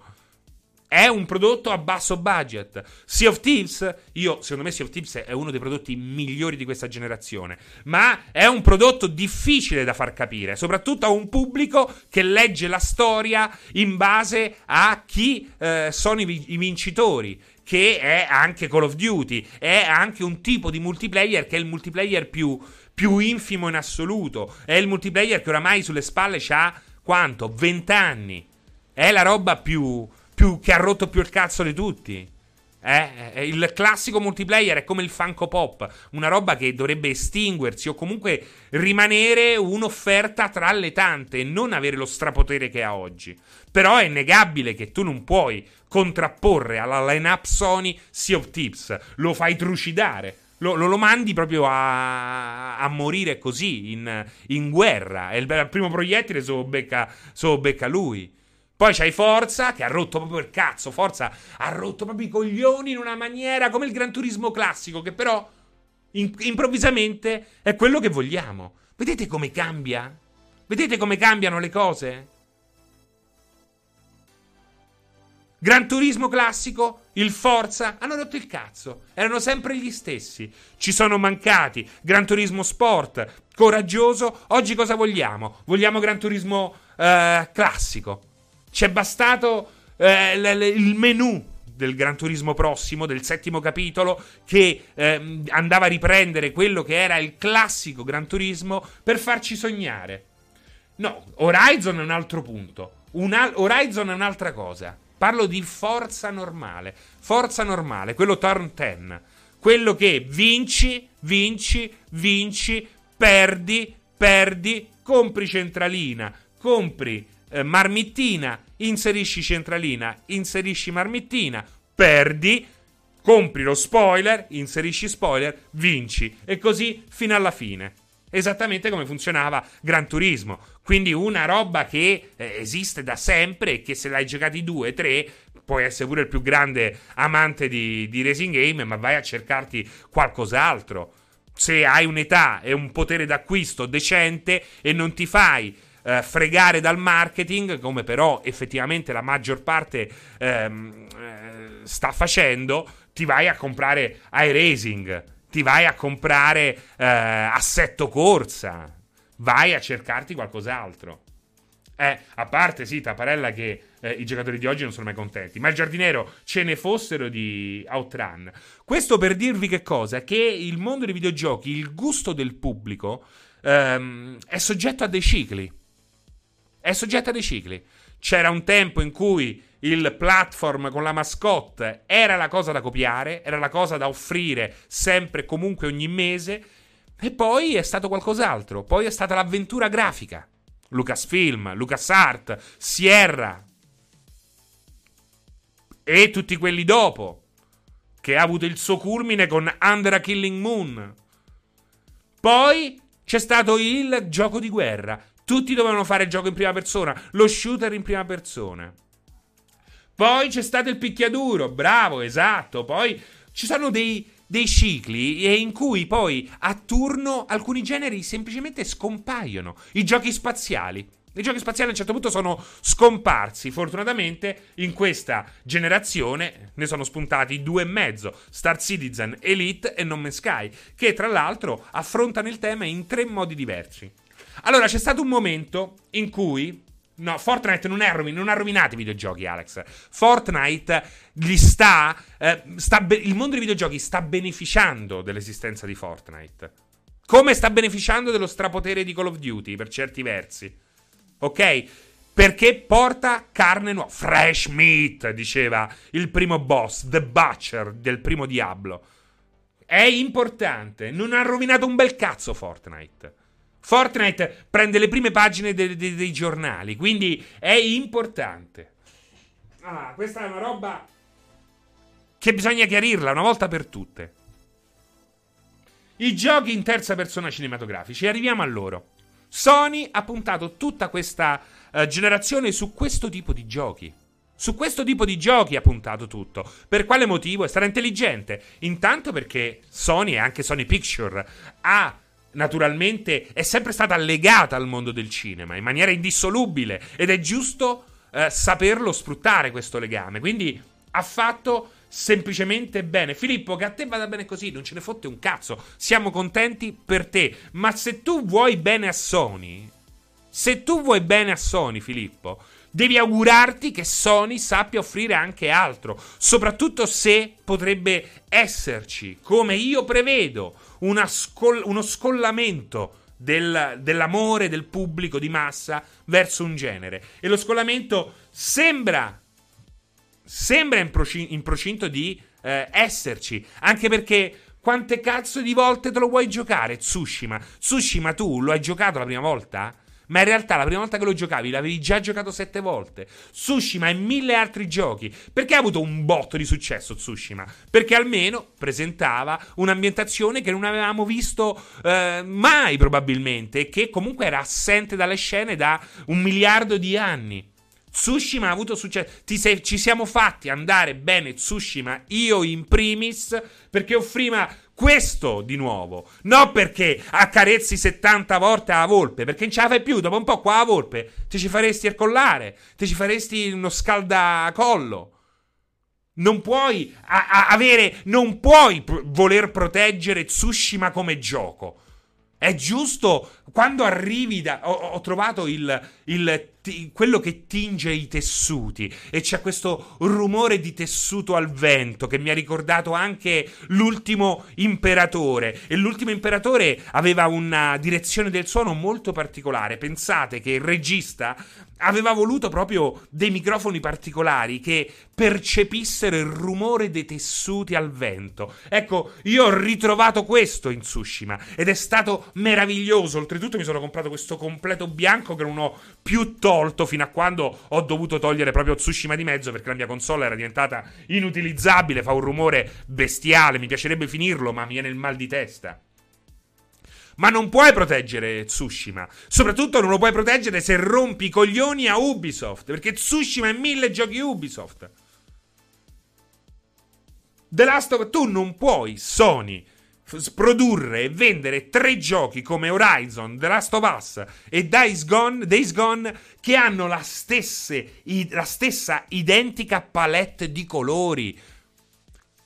Ste- almeno due di questi tre giochi hanno lo stesso approccio allo stealth, che è un approccio che è semplicemente una rottura di cazzo. Allora, io non, sti, non, non, ti sto giocando. Adesso prendo per esempio sempre Filippo. Scusami, Filippo, non ce l'ho con te. Però mi, mi viene il nome ormai Filippo. Io n- non ho problemi che tu mi dica, oh, a me con Days Gone mi sono divertito un mondo. Io sono d'accordo con te. Ti abbraccio, vorrei potermi divertire come ti sei divertito te con Days Gone. Lo vorrei tanto, bellissimo. Sono contento con te. E milioni di persone, Filippo. un abbraccio, Filippo. Un abbraccio anche lì a 96. Chi era che mi ha preso? Mi sono arrabbiato prima. no, capito?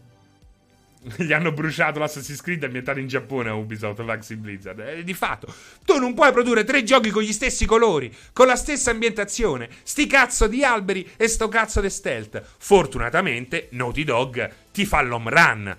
Perché c'ha più soldi, perché c'ha più uh, cultura, perché ha più coraggio, probabilmente perché ha anche più libertà.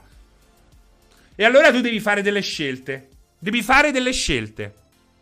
Qualcosa devi, eh, devi tirar fuori, qualcosa devi mandare indietro, qualcosa la devi cambiare. Devi chiedere qualcosa di diverso dai tuoi first party. S- tenere il massimo, l'eccellenza. Non è che a Naughty Dog, dopo che so dieci anni che sta cercando di fare un gioco perfetto con quella formula là, e dici adesso mi fai il gioco di calcio. Logicamente non fai questo però Days Gone, per quanto possa essere piaciuto, tra l'altro non ha venduto così bene Days Gone, oltretutto in America sono stati proprio degli stronzi, ma gli americani sono veramente ormai, gli è flippata la testa, veramente, ricoverateli tutti, non per Covid, per follia generale.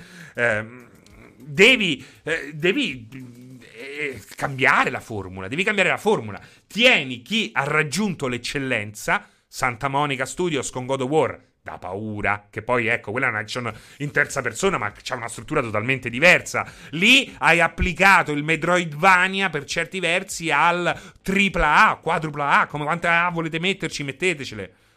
E quella è la gran figata, lì c'è gioco, lì c'è gioco. Anche, anche, Naughty Dog è riuscita finalmente ad esprimere un gameplay con The Last of Us parte 2, per quanto questo gameplay è per forza di cose eh, inglobato in una struttura cinematografica che è parte integrante eh, in quel mix. Ma non puoi eh, riproporla all'infinito. Soprattutto non puoi riproporre all'infinito le stesse ambientazioni, le stesse palette, le stesse meccaniche di gioco dove cambia. Da una parte stanno i dinosauri meccanici, per l'amor di Dio, fantastici. Da una parte ci stanno i motociclisti e dall'altra parte ci stanno i samurai. Non va bene, fortunatamente i samurai presentano un colore una direzione artistica totalmente diversa ed è quello è stato il segreto del loro successo. Ma guardate che Guardate soltanto prima di PlayStation 4, che cosa c'era? Resistance Fall of Man, c'era tutta una serie di giochi. Sony era ossessionata dai first party, dai first person shooter. Per quale motivo? Perché era ossessionata da Halo. Sony era, fino alla fine dei giorni di PlayStation 3, forse fino al primo Uncharted, ha vissuto un'ossessione per Halo. Ha cercato in ogni modo di crearsi il suo Halo Killer, senza manco riuscirsi. Riuscirsi riuscirci. Resistance Follow Man è stato un gioco carino, un bel feeling delle armi, però sì, ti può piacere anche questo, ma parliamoci chiaro. Che c'era? Ci vogliamo parlare dell'output first party di PS3 di Sony? Untold Legends, ma che cazzo se lo ricorda? Motorstorm? Warhawk meraviglioso, ecco, almeno ti faceva un gioco multiplayer, ma non hai avuto problemi a chiuderlo in un cassetto. Ma ve lo ricordate i titoli di lancio? Lair Heavenly Sword? Folklore, Folklore era bellissimo davvero. Gamers Republic, Sakaguchi se non sbaglio. Eccoli qua, eccoli qua. SingStar, Socom. Poi c'era Little Big Planet che fortunatamente ha rappresentato eh, una roba interessante e diversa dal solito.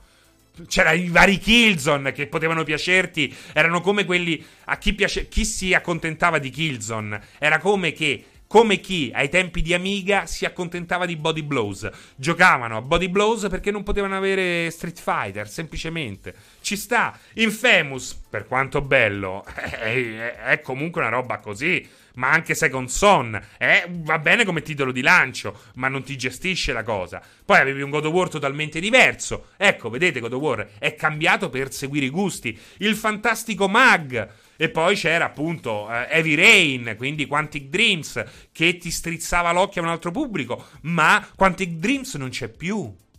Non sai nemmeno se ci sarà From Software a farti un'altra esclusiva, perché se Elden Ring fa il botto mica è facile. Eh? Un conto è chiedere un'esclusiva come Bloodborne quando i Souls sono una nicchia, ma nel momento in cui ti tira fuori un Elden Ring che ti vende da solo 7 milioni di copie, 8 milioni di copie, con la presenza del, del, dello scrittore di... Uh, come cazzarola si chiama del telefilm della serie tv uh, medievale cioè diventa molto difficile allora pensate all'output first party senza um, From Software, senza uh, questa roba qui. Pensatela anche senza Death Stranding, perché Death Stranding è stata esclusiva, ma chissà se lo sarà. E poi a che cosa è servita? Per eh, nobilitare l'offerta, perché c'era un titolo autoriale che magari eh, non avevi, non possedevi in quel momento. Però oggi eh, sai bene che Kojima Production probabilmente con il prossimo gioco lavorerà totalmente multiformato. Quanti Dreams abbiamo detto che non ce l'hai più? E basta, si esaurisce qua l'offerta. Guardate, poi naturalmente i God of War vecchi, ma abbiamo già detto. Si esaurisce qua l'offerta. Sto cercando qualcos'altro. Sta, Star Oak era War ma era già morto. Era già morto. Quindi, quindi avevi Naughty Dog, che abbiamo già eh, detto. Vedete come è cambiato l'offerta PlayStation 3 da PlayStation 4? E perché da PlayStation 4 a PlayStation 5 dovrebbe essere simile? Ora che oltretutto hai una Microsoft che ti sta veramente sul fiato del, sul collo, eh.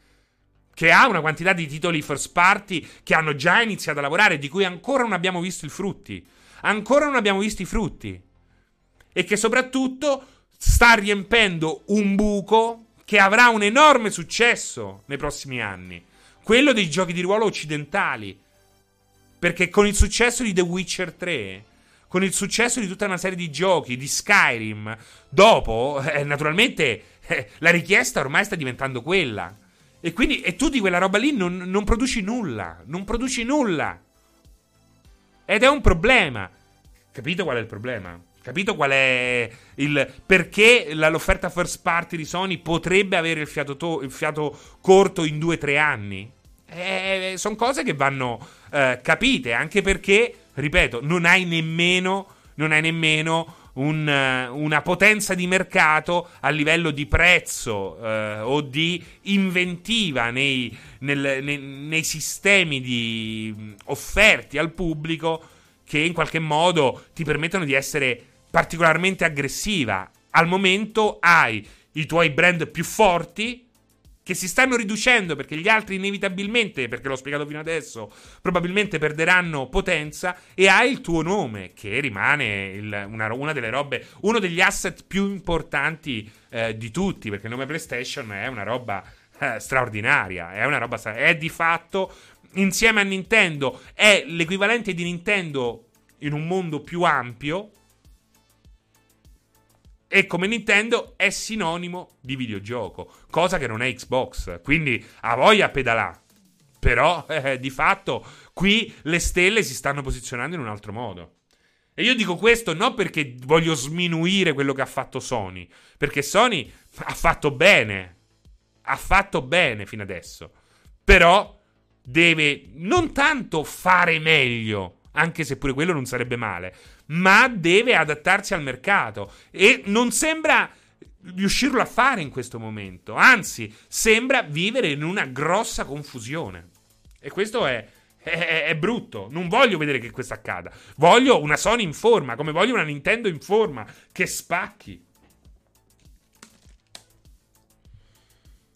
Ecco, Lux, speriamo che pure queste pubblicità ci siano, perché eh, Xbox è scomparso a livello di marketing. Xbox è scomparso da 8-9 anni. Dal Kinect non c'è una pubblicità di massa. Quindi, se, però, se spendi tutti questi soldi, devi sicuramente spendere qualche cosa per il marketing. Speriamo che in qualche modo spingano a riguardo. No, Bisquall, non è questione di surclassare, perché dice, vabbè, ma Sony ha meno poteri di Microsoft, è facile surclassare qualcuno quando hai più soldi e potere. Beh, no, guarda anche Nintendo, guarda anche Nintendo. Devi, appunto, è ancora più importante quello che vi ho detto fino adesso. Perché è ancora più importante? Proprio perché non hai questo potere. Devi sapere offrire qualcosa che gli altri non sanno offrire. E questo è importante. Devi allargare la tua, la tua, offerta. Devi plasmare quello che già hai per rincorrere i gusti e i trend. E questo tu non lo stai facendo al momento. Non sembra che tu lo stia facendo. E secondo me l'incantesimo avvenuto con PlayStation 4, replicando nell'offerta, non avverrà con PlayStation 5. RPG occidentali li puoi fare solo Microsoft, li ha comprati tutti. Eh, questo è un problema, esatto. Te sei fatta fregare così. Ma qualcuno, ma perché Days Gone? Ma poi scusate, eh, ma scusate un attimo, scusate un attimo, scusate un attimo. Ma, ma immaginatevi un Days Gone con una dinamica molto più figa, con gli zombie liberi. Ci stanno queste spettacolari orde che fanno il loro giro e rientrano, fanno il loro giro e rientrano, sono totalmente slegate dal gameplay. Sono stato 30 ore ad aspettare che una cazzo di orda arrivasse a bussare a uno degli avamposti abitati. No, ci stanno quelli che ogni tanto sparano, sparano agli altri uomini. Manco sparano agli zombie, sparano agli altri uomini.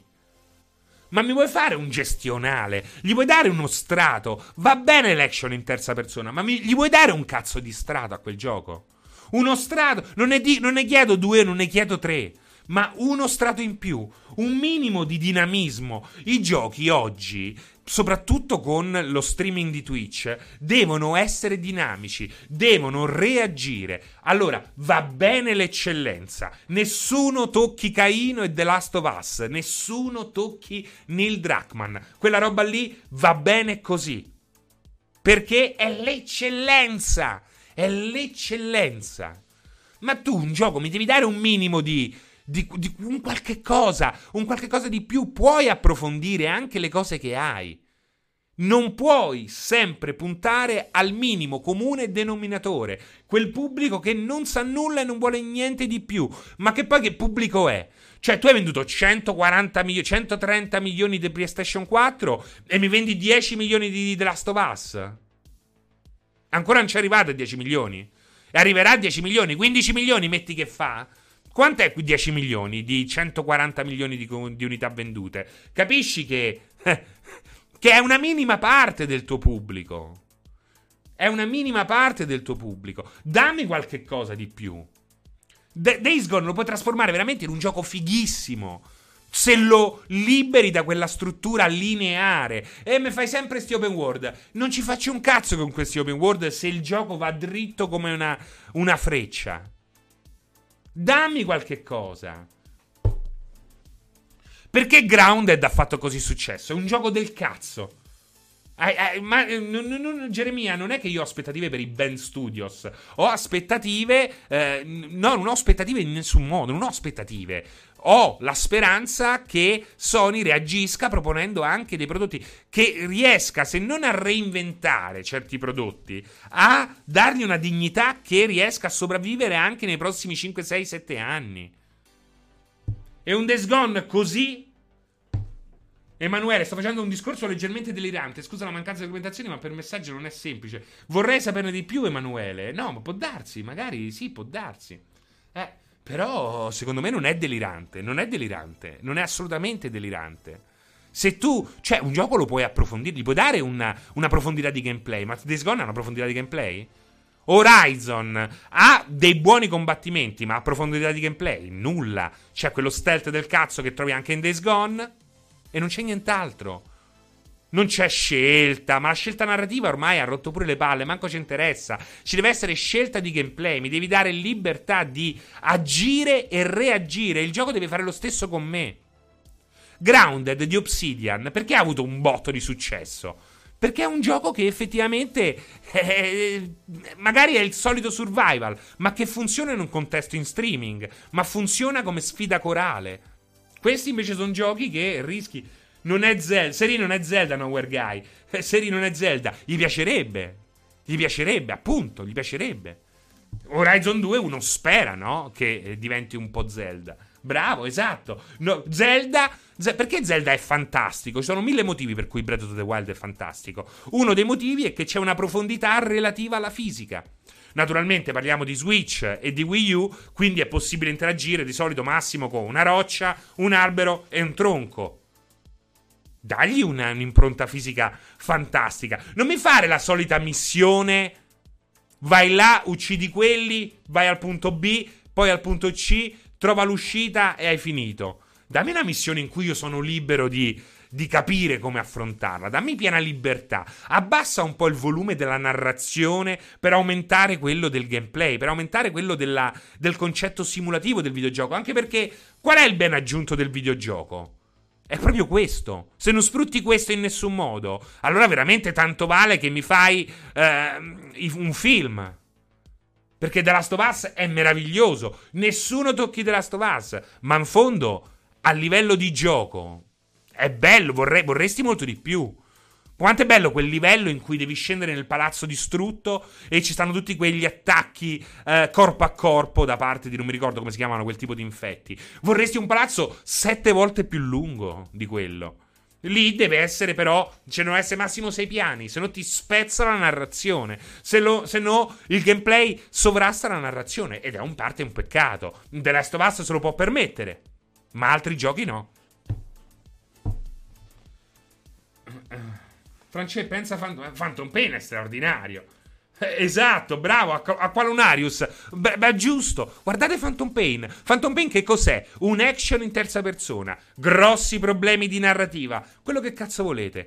Potrebbe avere quelle 12 missioni, ma quelle 12 missioni le giochi 70, 700 volte. Ogni volta una missione la puoi affrontare in un modo diverso. Basta una piccola cosa che cambia, oltretutto in base a come tu ti sei comportato fino a quel momento, da costringerti a cambiare l'approccio. Bravissima, hai fatto un, un fantastico esempio. Metal Gear Solid 5 è uno dei più grandi action in terza persona per quel che riguarda il gameplay di questa generazione. E non bisogna dimenticarcelo. No, Valdio, è un discorso che richiede un equilibrio tra narrazione e libertà. Non è spa- nulla di spaventoso, è qualcosa di fatto mille volte. Eh, semplicemente, non è che perché lo riesce a fare Kojima? Lo riescono a fare nel 97 e non lo riesce a fare Sony oggi. Semplicemente la volontà. E la vostra paura. E la vostra paura che volete sempre il, prodotti, il prodotto uh, finito e rifinito, perfetto. Ah, c'è il bug. Basta che si accavalla una gamba che state subito a postare la roba su, su Instagram. Guardate il gioco di merda. LOL, stralol, roftl subito a prendere il culo. Il gioco deve essere anche un po' zozzo perché deve osare, deve essere coraggioso. Se prendete per il culo ogni, ogni, ogni eh, tentativo di fare qualcosa di coraggioso, eh, non, non, c'è niente, non c'è niente da fare. Non c'è niente da fare. È per questo che la storia in questo momento è narrata soltanto dagli occhi di Sony. Perché sembra che il mercato voglia soltanto quei prodotti. Non è vero, sono 500. Sono quattro volte tanto gli appassionati di videogiochi di quelli che hanno una PlayStation. Non è vero. Non è vero che Microsoft ha fatto una cattiveria a, fa- a comprare Bethesda. Che è quello che vi sento dire. Ma come si permette? Ma come cazzo si è permessa Sony a comprarsi Psygnosis? Il problema è che probabilmente non sapete nemmeno che cos'è Psygnosis, che cosa ha fatto in passato, che cosa ha rappresentato in passato. Non sapete nemmeno che Wipeout è uscito anche su Sega Saturn. E quando la spesa la fa una, va bene, quando la fa quell'altra non va bene. No, no, no, non è accettabile questo. Non è accettabile questo.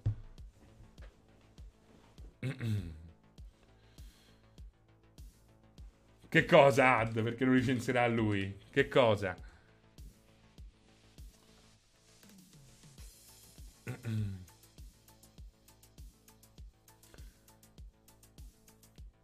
Parliamo di qualcosa che non capisci completamente. No, non, so, non so di che cosa stai parlando.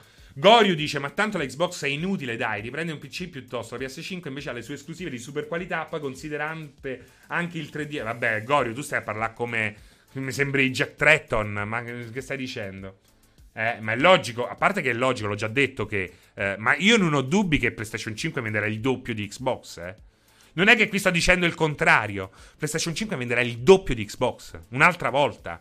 No, stavolta ha venduto il triplo, sembra. Ma probabilmente venderà il doppio. Quindi. Scusa Serino, ma allora perché cazzo regalate sempre sti votoni? Allora, The Madman, io non sono il direttore editoriale di un cazzo. Da un po' di tempo a questa parte. Lo sono stato in passato, mi hanno detto sei un despota e fan, fanculo.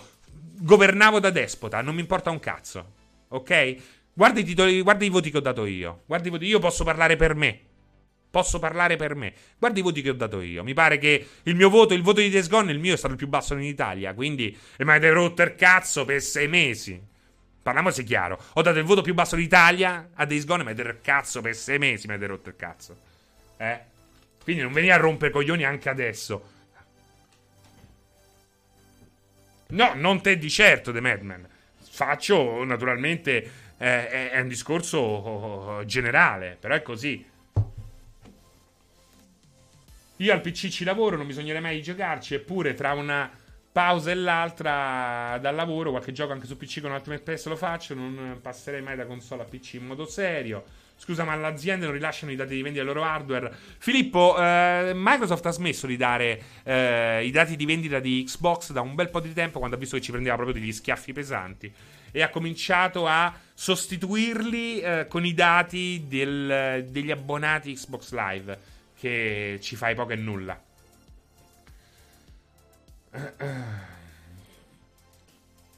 Ma chi se ne frega dei voti? Sta mano può essere più e può essere più, ma eh, non si agiti, grazie Vudish. Buddy Phoenix, Serino ti ammito onestamente tantissima obiettività. Hai fatto bene. L'unico che può attaccare Serino è Serino del futuro. Metsuo, io sono già tuo padre, ricordalo. Ehm... I caricamenti su PS5 saranno minimi molto meno che Xbox. Eh, vabbè, qui, qui, parlate delle cose. Comunque, insomma, senza nulla togliere al lavoro dato dagli altri, perché ognuno ha la sua scala. Poi è logico che c'è una, dirette, c'è una, una linea editoriale che ogni testata de- de- deve seguire, perché è giusto seguirla. Eh, e su certi voti si discute insieme, assolutamente. che cosa è successo? L'unica innovazione possibile è tramite la VR, il punto. Uh, chi l'ha provato sa di cosa parlo. Ricordiamoci le bottiglie d'acqua per i gatti. Funziona. Bravo, Lowlit. Lowlit. Uh, Days Gone mi ha annoiato molto. Il PC lo uso anche per lavorare, stampare documenti, usare qualche programma esistente. Ascoltate Serino. Chi vive di meme sfottò, manca di cultura. Uh, non pensi Sony puntando sui caricamenti sia in vantaggio lato pratico? Uh, vabbè, Kaim del, del Drago. Non è che. Lo... C'hanno tutti gli SSD ormai, eh solo Nintendo, ma Nintendo ha le cartucce, quindi anche lì è veloce come un SSD. Mamma mia, Thomas Dori, veramente giocare Days Gone dopo The Last of Us 2 è tremendo, è tremendo.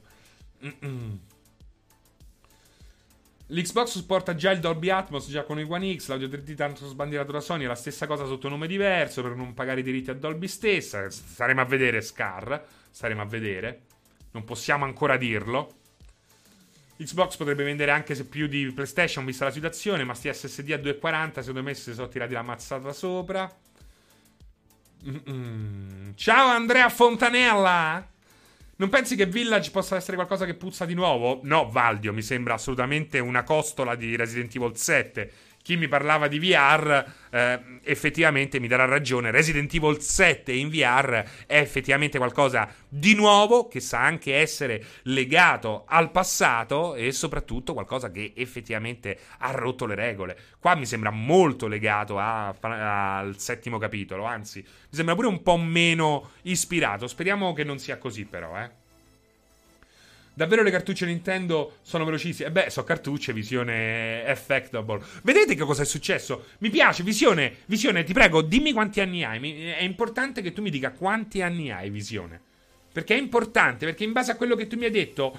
Eh, fa capire molto la situazione e sul perché oggi si ragiona eh, guardando il mondo dei videogiochi dagli occhi del vincitore. Com'è giusto che che, che, che sia, eh, perché anche nella storia, eh, in real life, accade questo. Però bisogna anche ripristinare una memoria storica. Perché vedi, eh, è, è, come se eh, ormai, allora, fino a dieci anni fa c'era ancora chi si ricordava di uh, Monkey Island, per esempio.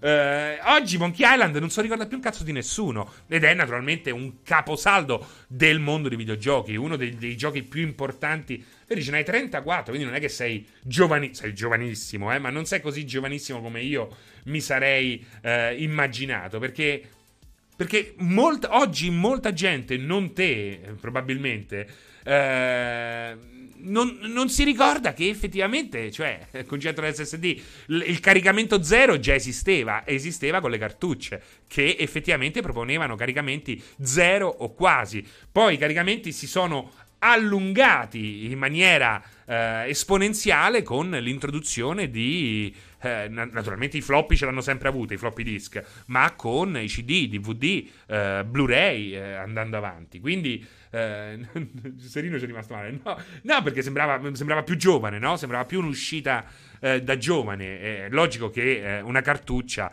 ha praticamente una velocità di lettura se non immediata quasi, perché poi il gioco lo devi anche caricare, eh, non solo leggere, però la lettura è, è, quella di un SSD, bene o male, è paragonabile a quella. Getter 96, io ne ho 24 e meno io lo so, quindi ha ragione. No, ma è giusto, è giusto che voi lo sa- non lo sappiate, Getter, ci mancherebbe altro, è giusto, è giusto.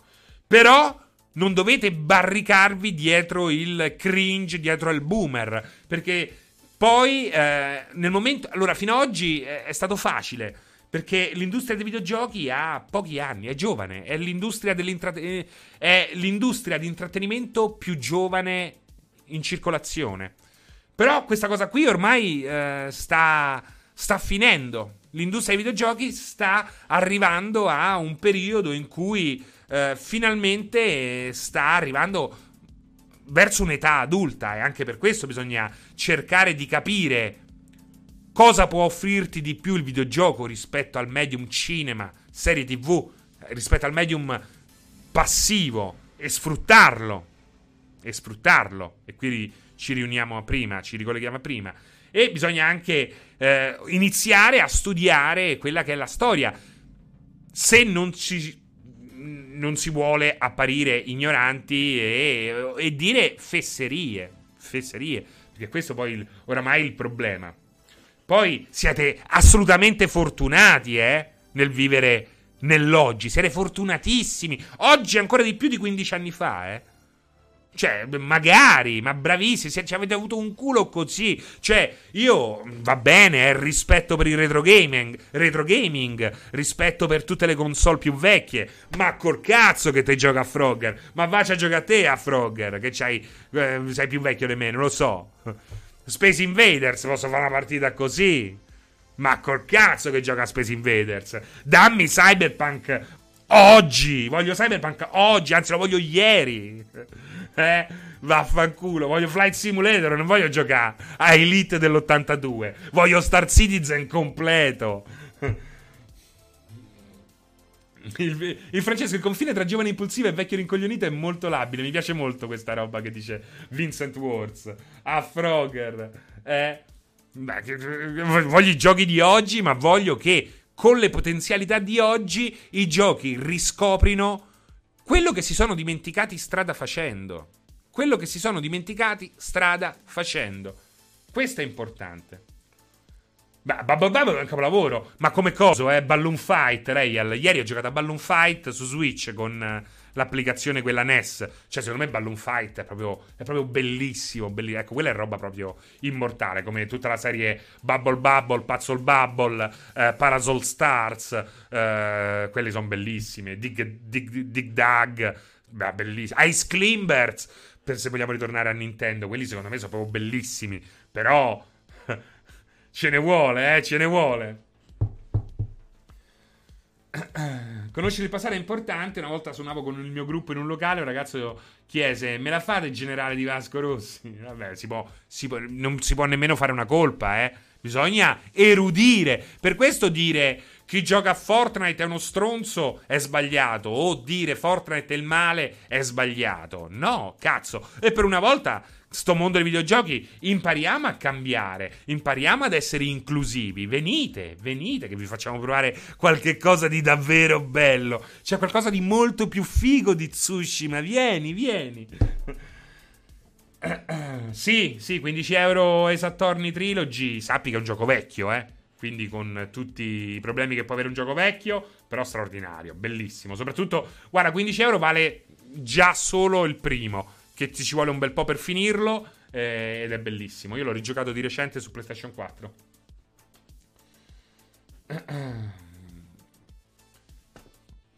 Vie, beh, voleva essere Passerotto l'invito quello del vieni, vieni, c'è tanta roba buona, vieni, vieni, che ti faccio provare che non c'è solo Fortnite. Vieni qui, vieni qui. Ah. Cari, cari miei, cari miei. Allora, Uh, fatemi vedere un attimo che sta succedendo da quest'altra parte. Fatemi vedere un attimo che cosa sta succedendo da quest'altra parte. Beh, beh, beh, beh, beh. Paraculo di un paraculo. Però qui perché non parte? Perché non parte che voglio sapere... Eh, va bene. Ragazzi, vedrete quando mostreranno, dice Kaim del Drago, vedrete quando mostreranno i caricamenti immediati di PlayStation, di PlayStation 5 che avrete il senso SSD proprietario. Ricorda, Gaim del Drago, stai attento. Stai attento. Il marketing è una brutta bestia. Sicuramente l'hard disk proprietario farà meraviglie. Ma non te, non, tu, tu, pensi, se mi dici così, quando vedi che. Eh, quando vedi che. Eh, cioè, ci vogliono 4 secondi per caricare in gioco. Ce ne vogliono 6 su Xbox. Ma che pensi che su PlayStation 5 ce ne vogliono meno 6? Cioè, che torni indietro nel tempo? Cioè, stai attento, stai attento, non ti fa incazzo. Te fa, te fa fregare sotto al naso, eh. Serino, ti, quanto ti colpì Zelda Ocarina of Time? Ma Zelda Ocarina of Time mi fece proprio esplodere la testa. Mi fece proprio esplodere la testa. Considera che per comprare eh, Nintendo 64. Non sto scherzando. Per comprare il Nintendo 64 lasciai il documento perché non avevo i soldi. Non avevo i soldi. Ho detto, senti, ti lascio il documento. Mia madre si incazzò a bestia. Però io dovevo tornare a casa con quel Nintendo 64. Ocarina of Time è stato. Eh, beh, ma ti esplodeva la testa. Ocarina of Time ti esplodeva veramente la testa. Non è che. eh, c'era un'altra possibilità. Scarica il gioco prima che pensi di volerlo giocare. C'è stato sul gruppo di multiplayer di Telegram, che tra l'altro ha raggiunto i 2000 iscritti. Eh, siete tutti ben accetti, eh? quindi venite, venite. Telegram multi- no, si chiama, sì, si chiama adesso multiplayer. Prima si chiamava cortocircuito. Eh, veramente una gran figata, veramente una gran figata.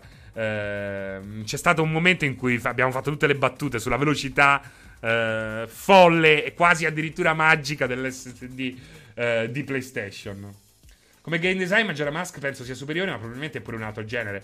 No, non è un altro genere, però eh, è diverso. È un. Eh, beh, fantastico. Majora's Mask è fantastico.